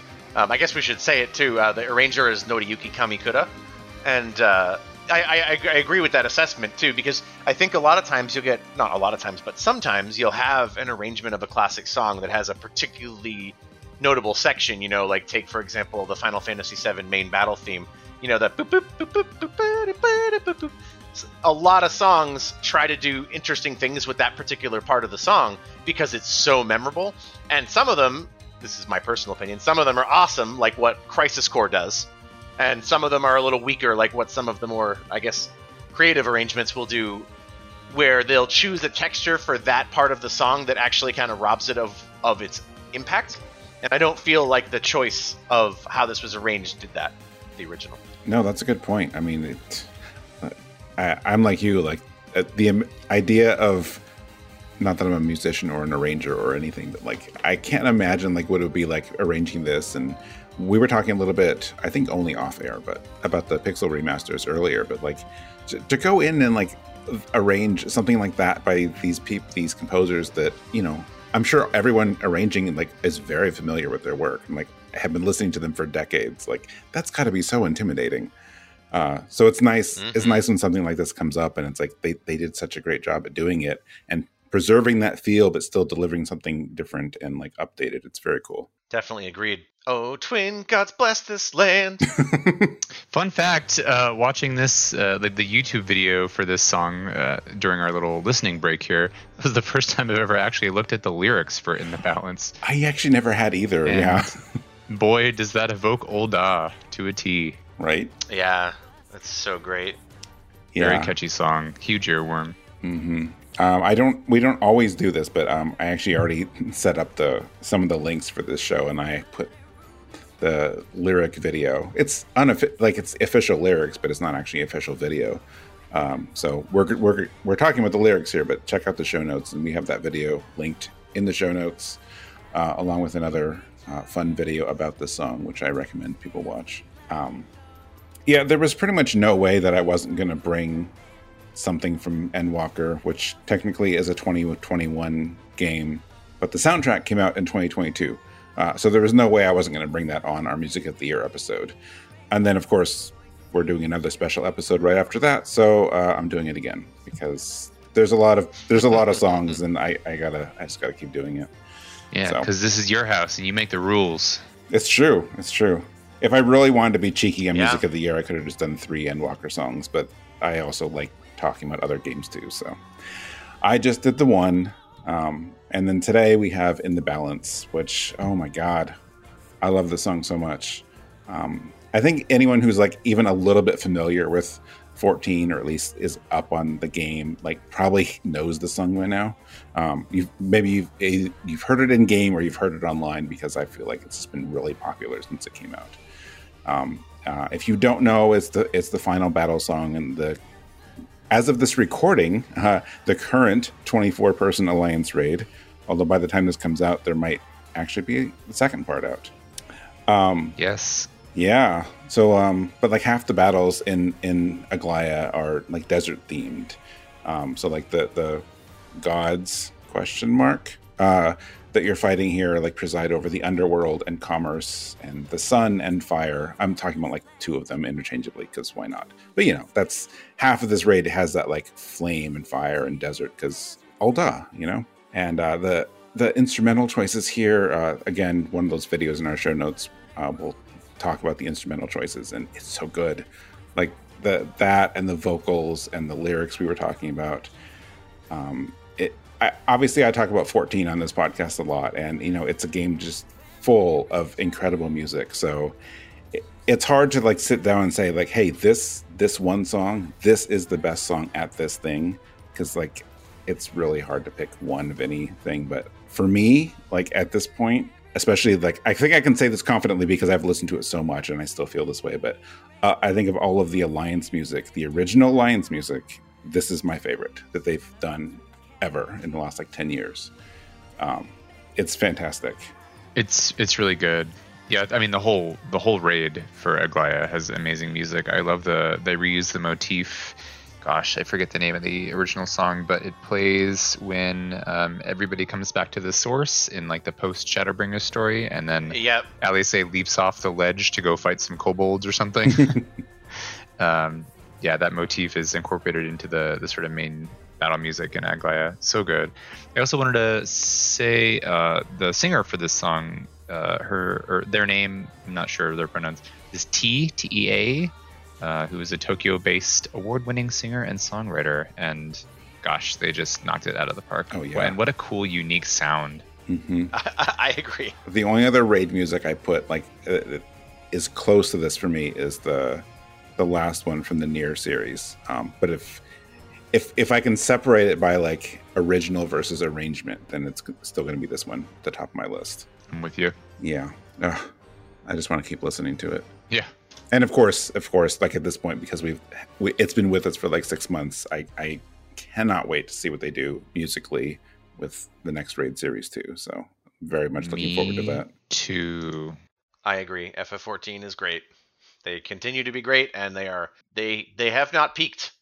Every time it seems like they've peaked, and then they're like, nope, we have more. Yeah, Right. it's uh, the, every patch day for FF14 is a is a holiday for me. yeah, it's kind of like every six months now. I mean, I guess it's like every five. it's four, now. four-ish. Yeah. Yeah, yeah, you get a whole new Final Fantasy to enjoy again. right yeah, it's nice, right? We're very spoiled. hmm Speaking of being spoiled, well, we're not going to spoil anything from Xenoblade Okay, 3 because that is still very new. Yeah, you, you want to talk about oh a song from the most snubbed soundtrack at the Game Awards this year? Yeah, no Most kidding, right? Snubbed. We've been talking All right, about that. Look, I as I, I'm sure Derek can appreciate this as a professional in the game industry. I would never impugn the work of anyone who worked on God of War because that is a giant game that people love and like the music is cool and like Bear McCreary is a good composer, yada yada yada. However, the Game Awards has a documented history of snubbing Japanese games uh, sometimes. Uh, Japanese games not made by Hidetaka Miyazaki. uh, yeah, not non-Souls games. Yeah. Which, don't get me wrong, Sekiro is incredible, and I won't get off on that because I'm not Rob, uh, so I'm not going to start talking about Sekiro now. Uh, but point being, Xenoblade 3 got robbed at the Game Awards. I cannot believe that neither Elden Ring nor Xenoblade ran away with that award. All of the games in that category had cool music and are well deserving of, of the recognition.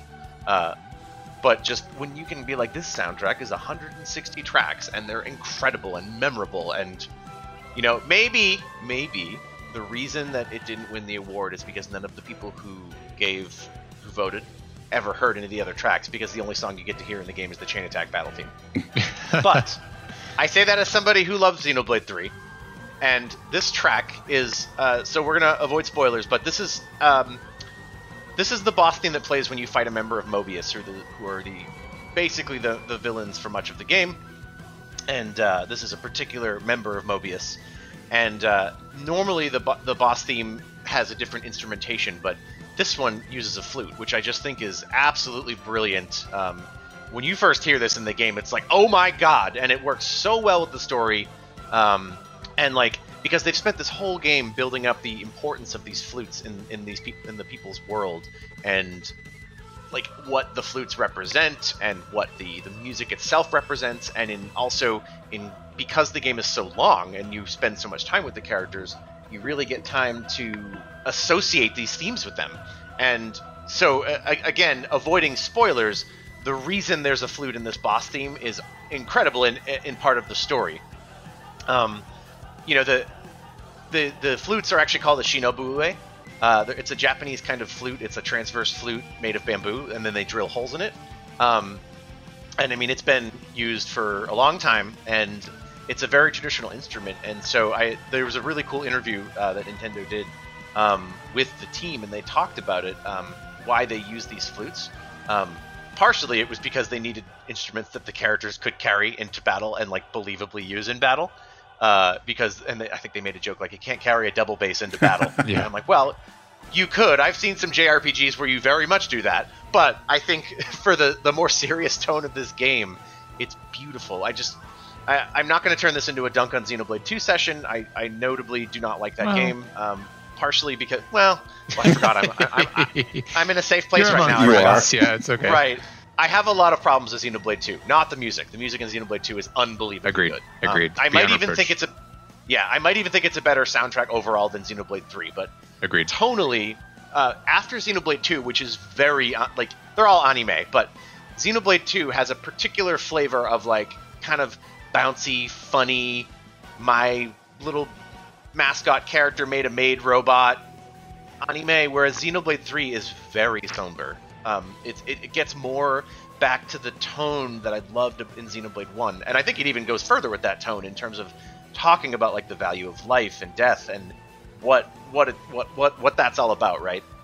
And so having the flutes be such this beautiful moment, and this is not a spoiler, but for the, the, the, the purpose that the flutes serve in the game world is that there are characters called Off-seers, and every group in this world where people are endlessly at war every group has their own Off-seer, and whenever someone dies, the Off-seer plays this beautiful song on their flute that is inspired by who they are as a person and their relationships with the people that have died. And so, as a mechanic in the game, when you find bodies, you can send them on with the flute, and you'll stop and play your little one of your two characters who are Off-seers will play their flute. And um, each of the two different characters has a different size of their flute, which is very interesting, and they're tuned to different scales and that is reflected in the music of their theme songs. And the flute that's in this song is also reflected in like the particular flute used in this song is actually reflective of why there is a flute involved in the boss theme. And it, i just find that just it's it's like galaxy brain level game direction and world design and music design. And i just it's it's incredible. You should read the interview with uh, it's uh, tetsuya takahashi and genki yokota and uh, I think possibly Mitsuda, who directed the music for the game. But it's just it's so amazing when you get to this moment, and they everything they've done builds that, and this isn't even the end of the game. It's not even. It's like maybe halfway through, uh, and it's you have the, the, the different melodies for each. Like Noah, one of the Off-seers, has his own melody, and Mio has her own melody. And this boss theme incorporates a melody in such a way that it's really telling telling you the story and adding to the emotional impact of it. Um, and I think as they've I, Nintendo, I think did a video about this, but they made the flutes. They actually had a a craftsperson who like makes these kinds of Shinobue flutes make the flutes like actual the actual models of the flutes that Noah and Mio use in the game Mhm. and use those to perform the Oh my music. god, I didn't know And- that. Yeah, The- yeah. They and make they- custom flutes for this game. Wow. It's crazy. Yeah, and they and you know the, the their actual their their art team worked on the designs of the flutes, so the real life flutes match the flutes that the characters use in the game. Uh, I'm getting goosebumps talking Yeah. about this. I just It's unreal. I love yeah. I, I love the incredible attention to musical detail that went into this. Um, and it, it just it pays off. Like not every you, you don't need to go make a flute. That that's a flex. but the people who made Xenoblade are allowed to flex. Everybody, you know, but like so it is not necessary for emotional impact to get those flutes. But when you think about whenever I listen to this song, I am forced to just think about the journey you go through in the game, the musical journey of the soundtrack, the effort they went to to create that specific moment. Because you you don't hear this battle more than this battle theme more than once. You hear it just once in the game, and just to think about, you have this giant game full of custom like music like themes that are specific for certain moments, and it's a giant soundtrack and. All of that went into just creating this specific moment, and I'm like, oh, okay, that's why when I played it, I got goosebumps for that couple of minutes Yeah. like ah it was pretty cool and then the last thing i wanted to comment on i don't want to steal everything from you guys uh, is that xenoblade was comp- like all of the xenoblade games xenoblade 3 was composed by a team. Uh, I've, I've, I've i'm gonna sound a little ranty here but i think the industry well as a localization person i know the industry has a problem with crediting but i think there is this tendency in game audio particularly with certain classic japanese composers who are incredible to attribute all of the genius work to them and then be like, oh, look at those other 25 names below them who also compose music. Oh, anyways, Mitsuda's a genius. Mitsuda is a musical genius. But this soundtrack was composed by a lot of people.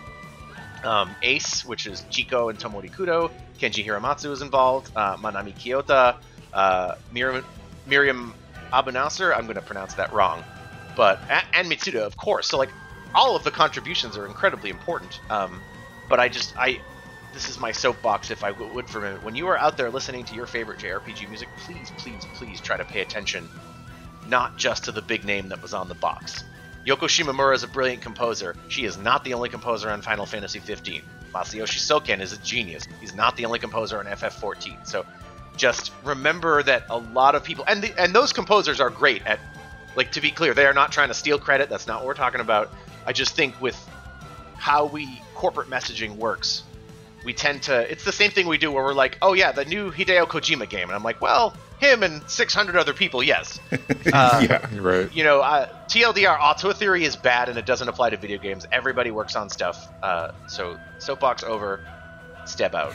Step out. Yeah, I mean it's it's one of those things like uh, even for like uh, indie games, like Kickstarter games, like it's really cool seeing like Mitsuda and Takuda and other people who will contribute.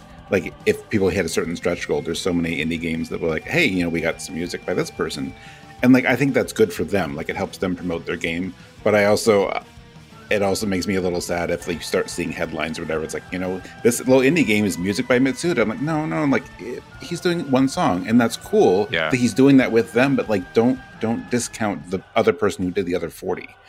Um, yeah, I think that's very important to to acknowledge that. Yeah, I mean that happened specifically with um I was I mentioned Tangledeep earlier, and I'm pretty sure uh, Hiroki Kikuta did like two songs for it or something. Yeah, and, and I want to say that's one of those games where I always see it touted as like, oh my god, Hiroki Kikuta's soundtrack, just like Secret of Mana, and it's like, okay, well they did like two songs, and then there's, you know, how many others? 50?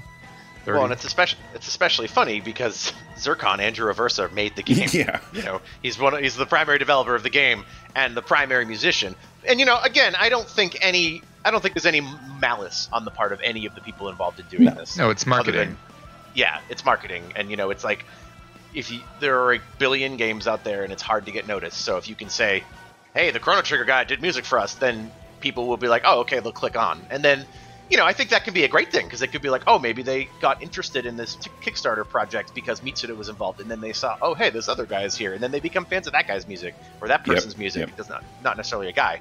Um, you know, so I, I, I, it's not like I, I don't understand the complexities of, of this reality. I just, I think, just remember next time you listen to an awesome song from Final Fantasy XIV, it might not have been Soken who wrote it himself. He, Yeah, pro- fair. he, he, he definitely had something to do with it because he's you know he's the, the sound lead on the game. But just remember, he has a team that he works with that he loves to work with, and we want more music from all of them. Yep. Particularly as games get bigger and soundtracks get bigger, it's like one person cannot do 200 songs. Well, especially when he's working on 14 and 16 at the same time. Yeah, seriously. Yeah. And convalescing, no less. Yeah, that too. Um, all I would really add to this specific track that we listened to today is uh, somebody wrote like an essay in the YouTube comments for this song, uh, for the just the one that I looked up online, uh, the channel Nintendo Melody. This uh, commenter uh, looks like Kirigio. Just mentions um, th- it's very spoilery, but I would say if you're interested in some analysis, this this person kind of hits the nail on the head. Um, it highlights a lot of complex aspects of this section of story where the song plays, and that is all I will say. Um, they did a great job weaving the flute into this melody and making the flute not just an instrument choice, but also um, like a, a meaningful element of, of the music. Like the flute is Like there na- for a like reason. voice. Yeah, yeah, that's a good way to put it. It- The flute is a voice in the song. which is uh, I, I'm so glad you pointed out that comment. I missed that, and I just read it. Uh, that ties into like what Eddie said about um, the first track we listened to. In that, in that, the choir. I mean, the choir is literally a voice in that, but also it's it's serving us a, a purpose emotionally and narratively uh, that I think is just super cool. play Xenoblade 3. Also, you know, we've got an expansion or a new story scenario of some kind coming before uh, the end of 2023 for that game if you've got the season pass. So, really excited to see what new music might happen. Oh, yes, I'm hoping it's something big like Torna. Me too. Uh, because like I, I know Torna is really good and I need to play it at some point, but my distaste for Xenoblade 2 meant that I didn't play Oh my it. God. Torna's all so much better. Yeah, it seems like Torna might be what I wanted from Xenoblade 2, so I'm like, I gotta play it. It was But what I, I, I wanted. really, yeah, right, exactly. And you know, I again, I haven't finished Xenoblade 3 yet. I'm on the final chapter, so I don't know where it's going to end. Based on what they've introduced, I'm like, what they've been introducing, I'm like, hmm, what could this DLC be? And Yeah. be what I want it to be. I'm very unsure of exactly how they'll frame a story expansion based on the ending of the game, but I'm intrigued to see. We're really feeling it. I'm really feeling it. I'm really feeling it. that Not good. Ah! Sorry, I played too much No, Smash. I mean, Not enough Not Smash. enough. I'm coming over. Oh, we should. uh, well, I haven't played yet, and there's nothing I could say that you didn't say better. You never played that. Smash? No, I haven't played Xenoblade 3. Just kidding. Featuring Samus from Super Nintendo. I know. yes, Metroid, who can crawl. Metroid can crawl so well. in that yeah, game. yeah. Yes, you can. Speaking of dating ourselves with memes, It's great for when you come down from above people and you can drop the bombs. follow like Scotty below. D in Dance Dance Revolution fourth mix. anyway, Wow. wow. I'm going deep into DDR lore now. Hmm I, it's not a cousin to Sunny D. I realize now. No, Scotty D. All right. Yeah. Hey, there we are. What are we at now? Wow. Two and a half hour recording. Jono is not going to be happy with me. Um, but I, I am happy with me, and I'm happy with you guys. Uh, this was this was such a great, great episode. It was fun to talk to you. Like in general, it's fun to talk to you all the time, but it's really cool to be able to talk to you about music in this format again. It was a lot, a lot of fun. Yeah, great to chat with both of you listeners. I appreciate you indulging our our reminiscence. I hope it wasn't too boring for you, but uh, I just want to say thank you to everybody who has listened to all of the podcasts at RPG Fan over the years, whether random, retro, or rhythm. Um, it really means a lot, and your support, especially in those early years when Stephen and I were were hosting podcasts here, helped. It, it helped a lot. It, it made my days better. It bolstered my self esteem and uh, everything that I did at RPG Fan sort of galvanized me and made me want to go out into the world and continue working in video games. So I'm very grateful that I can do that, and I'm very grateful for everybody's support along the way. So thanks for listening. What more could I add to that? Ditto. I, I not to sound disingenuous, No, but I, that's how I feel as well. It's it, I'm very glad to see that the show made it to 100. That's that's amazing. oh Uh, yeah, and I'm glad you know I'm glad all the listeners are enjoying it. Um, I'm glad people still you know I, it's it's interesting because this is gonna make me sound old, but whatever. When we started the podcast, uh, digital distribution for game music was like in its infancy. hmm Uh, it was like the thing that came before Loudr. I can't even remember, or was Loudr the first thing? I literally can't even remember. Loudr was the first. Loudr yeah, turned into well nothing, I guess. But Loudr was before Bandcamp. Loudr turned into everybody got bought by Spotify Yeah, or whatever. yeah. But uh, you know, it, it was like people on YouTube would share their covers, and it, that was that was like the avant garde at the time. And now that's just a, a, a everyone does that, and I think that's great. You know, the the point I wanted to make is that when we started doing it, the whole point was to be part of appreciating game music because I think on an individual level, everyone did. Like lots of people did, not everyone. Um, I think people really did appreciate it individually, but there wasn't as much conversation about it. And I think with the continuing rise of social media, at at least up till now, where it might be crashing, who knows? Uh, and We'll say growth, maybe not rise. growth, yeah, the continued growth. Early on, it was the rise of social media. We'll say and- we'll say infectious spread. How Oh, about God. that? Y- yeah, the, the infectious spread of social media to all aspects of our lives. No, it, it it I think I feel like the show has accomplished its goal, and not like it should go away or something. But like, if I'm being reflective, when we did it, it was a case of like you couldn't just go anywhere and find a music podcast on RPG music. You know, like now there are YouTube channels and YouTubers who cover game audio all the time. I think some of the comments or some of the the show notes for this, they'll talk about Alex Moukala covering uh, Oh, in the balance and, and like breaking it down. You know, you have there weren't videos like that before. You know, that that that was not a thing 10 10ish years ago. You know, it, was a, a thing in a limited capacity. It did not have, you know, Alex couldn't have done that video and then chat with Soken on Twitter and then, you know, help run a community, you know, Moukala helped put together uh that community Final Fantasy 14 tribute, right? That they they sent to Soken and like Soken like got warm fuzzies from it. Like that amount of community awareness of video game music was just not a thing uh, when we started it, and I do not think that we encouraged that.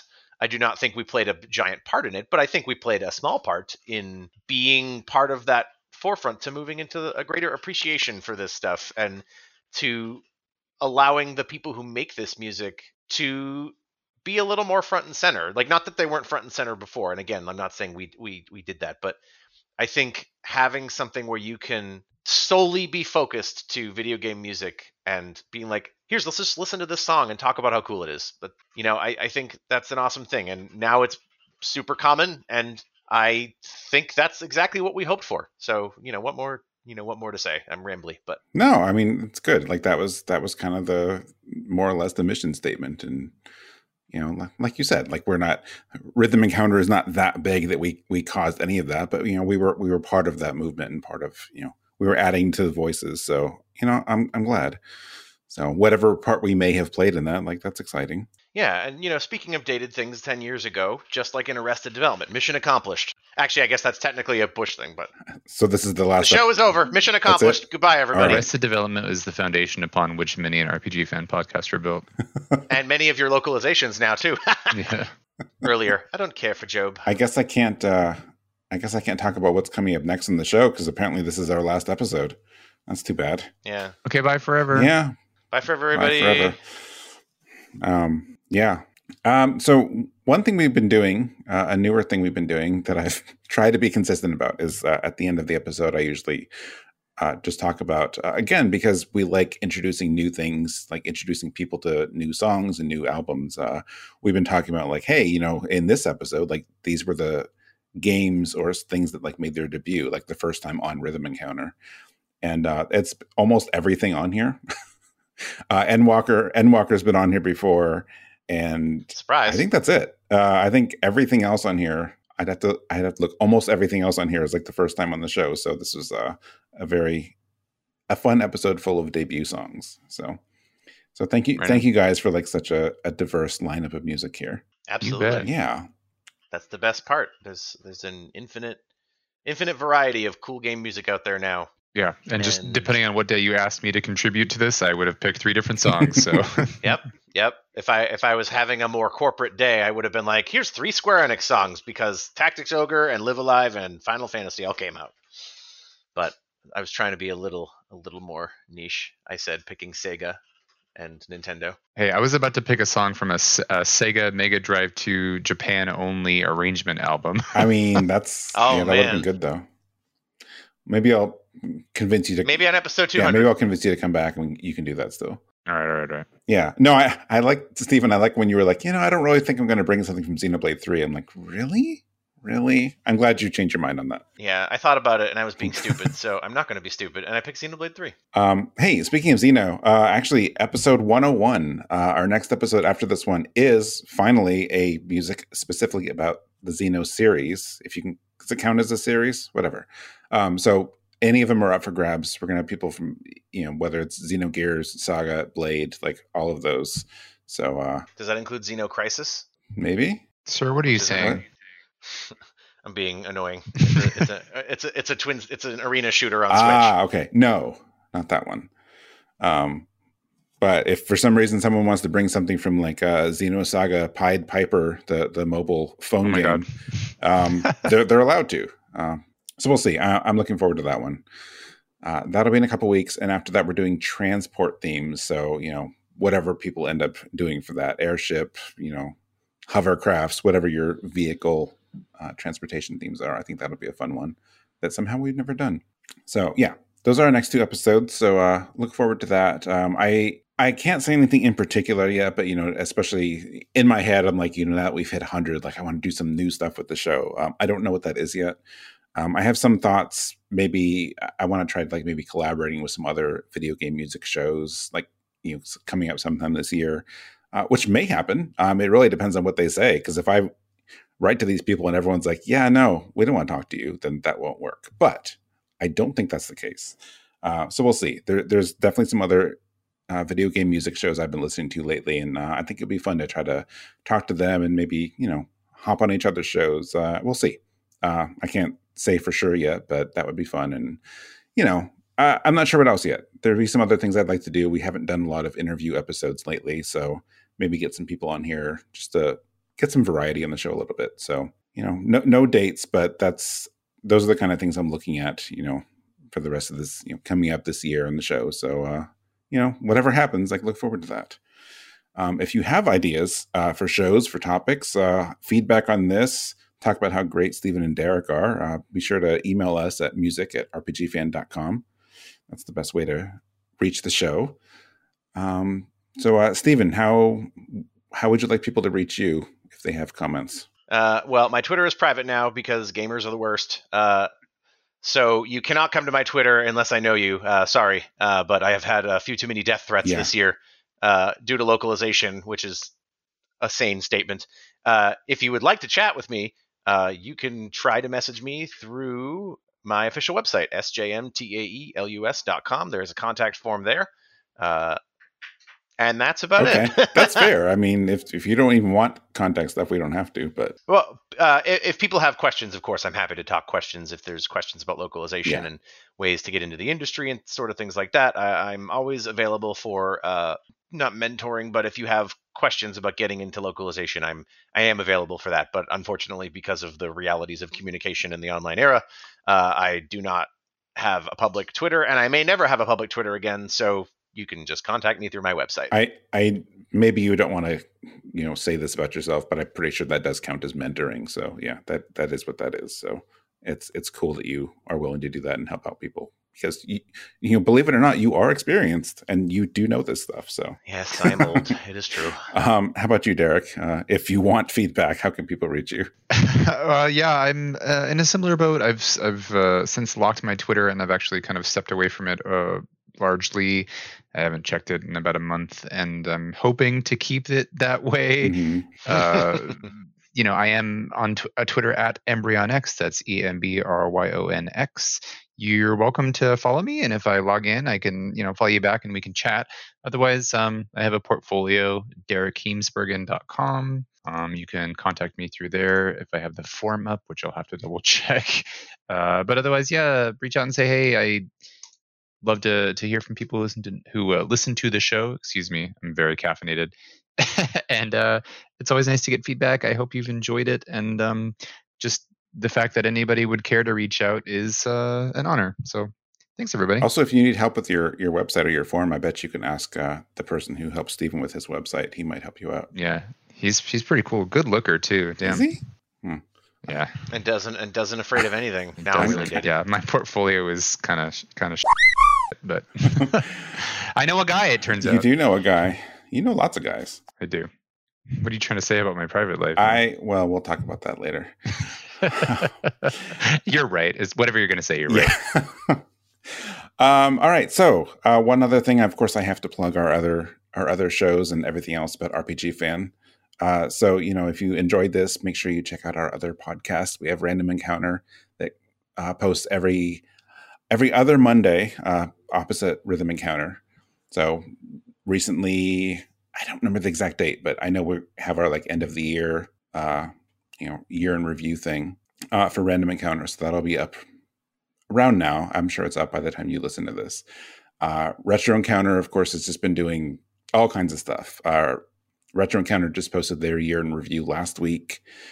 Um, around the time that this goes up, there'll also be a RPG fans guide to style. I have no idea how they're doing a fashion show episode um, on an audio podcast, so I'm I'm looking forward to that. So that should be pretty interesting. So yeah, be sure to check out Random Encounter and Retro Encounter. Uh, check RPG Fan out on social media, um, all the social media platforms that are still around as of this recording. You can generally find us wherever at RPGFan.com as our username. Um, we're also on Twitch. We have a Discord. You know, join our Discord, chat with us there. And uh, yeah, a lot of ways you can reach out and follow our content. And there you go. Um, if you enjoyed the show, like you know, we'd appreciate if you could listen or follow or subscribe or whatever you do on Apple Podcasts, Google Podcasts, wherever it is you listen. Uh, that means a lot to us, and you know, helps us reach more people and you know, continue spreading the word of video game music. So, um, yeah, that's it. Uh, like I said earlier, we're not doing a bonus episode just because we already had bonus episode. We're not doing a bonus song on this one because we already had nine tracks.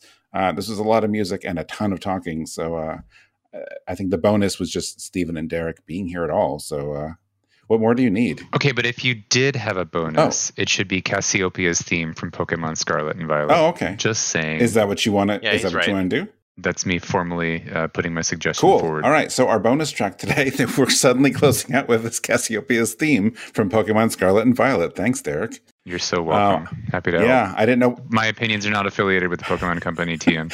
I I didn't actually know you were going to do that. This actually is a legitimate surprise. So I have not listened and can't comment. But uh, yeah, let's close out with that. And as the music starts coming in to fade us out and stop us talking, may I say to each of our careers in the circus. honk honk. Yes, sure. All right. Uh, thank you all for being here, or thank you both for being here. Thank you everyone for listening. This was a fantastic time. So uh, we'll have to do it again one day.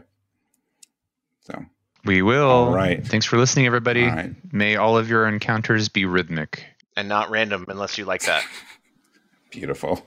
All right. Thanks. We're going to close out with Cassiopeia's theme from Pokemon Scarlet and Violet. Bye.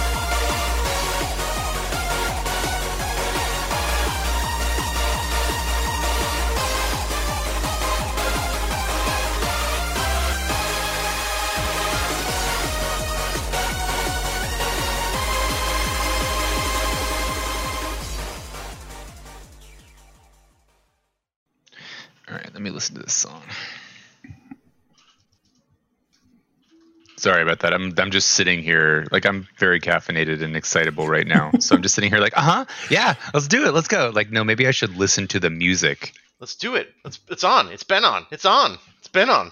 Yeah. okay, I'm listening now.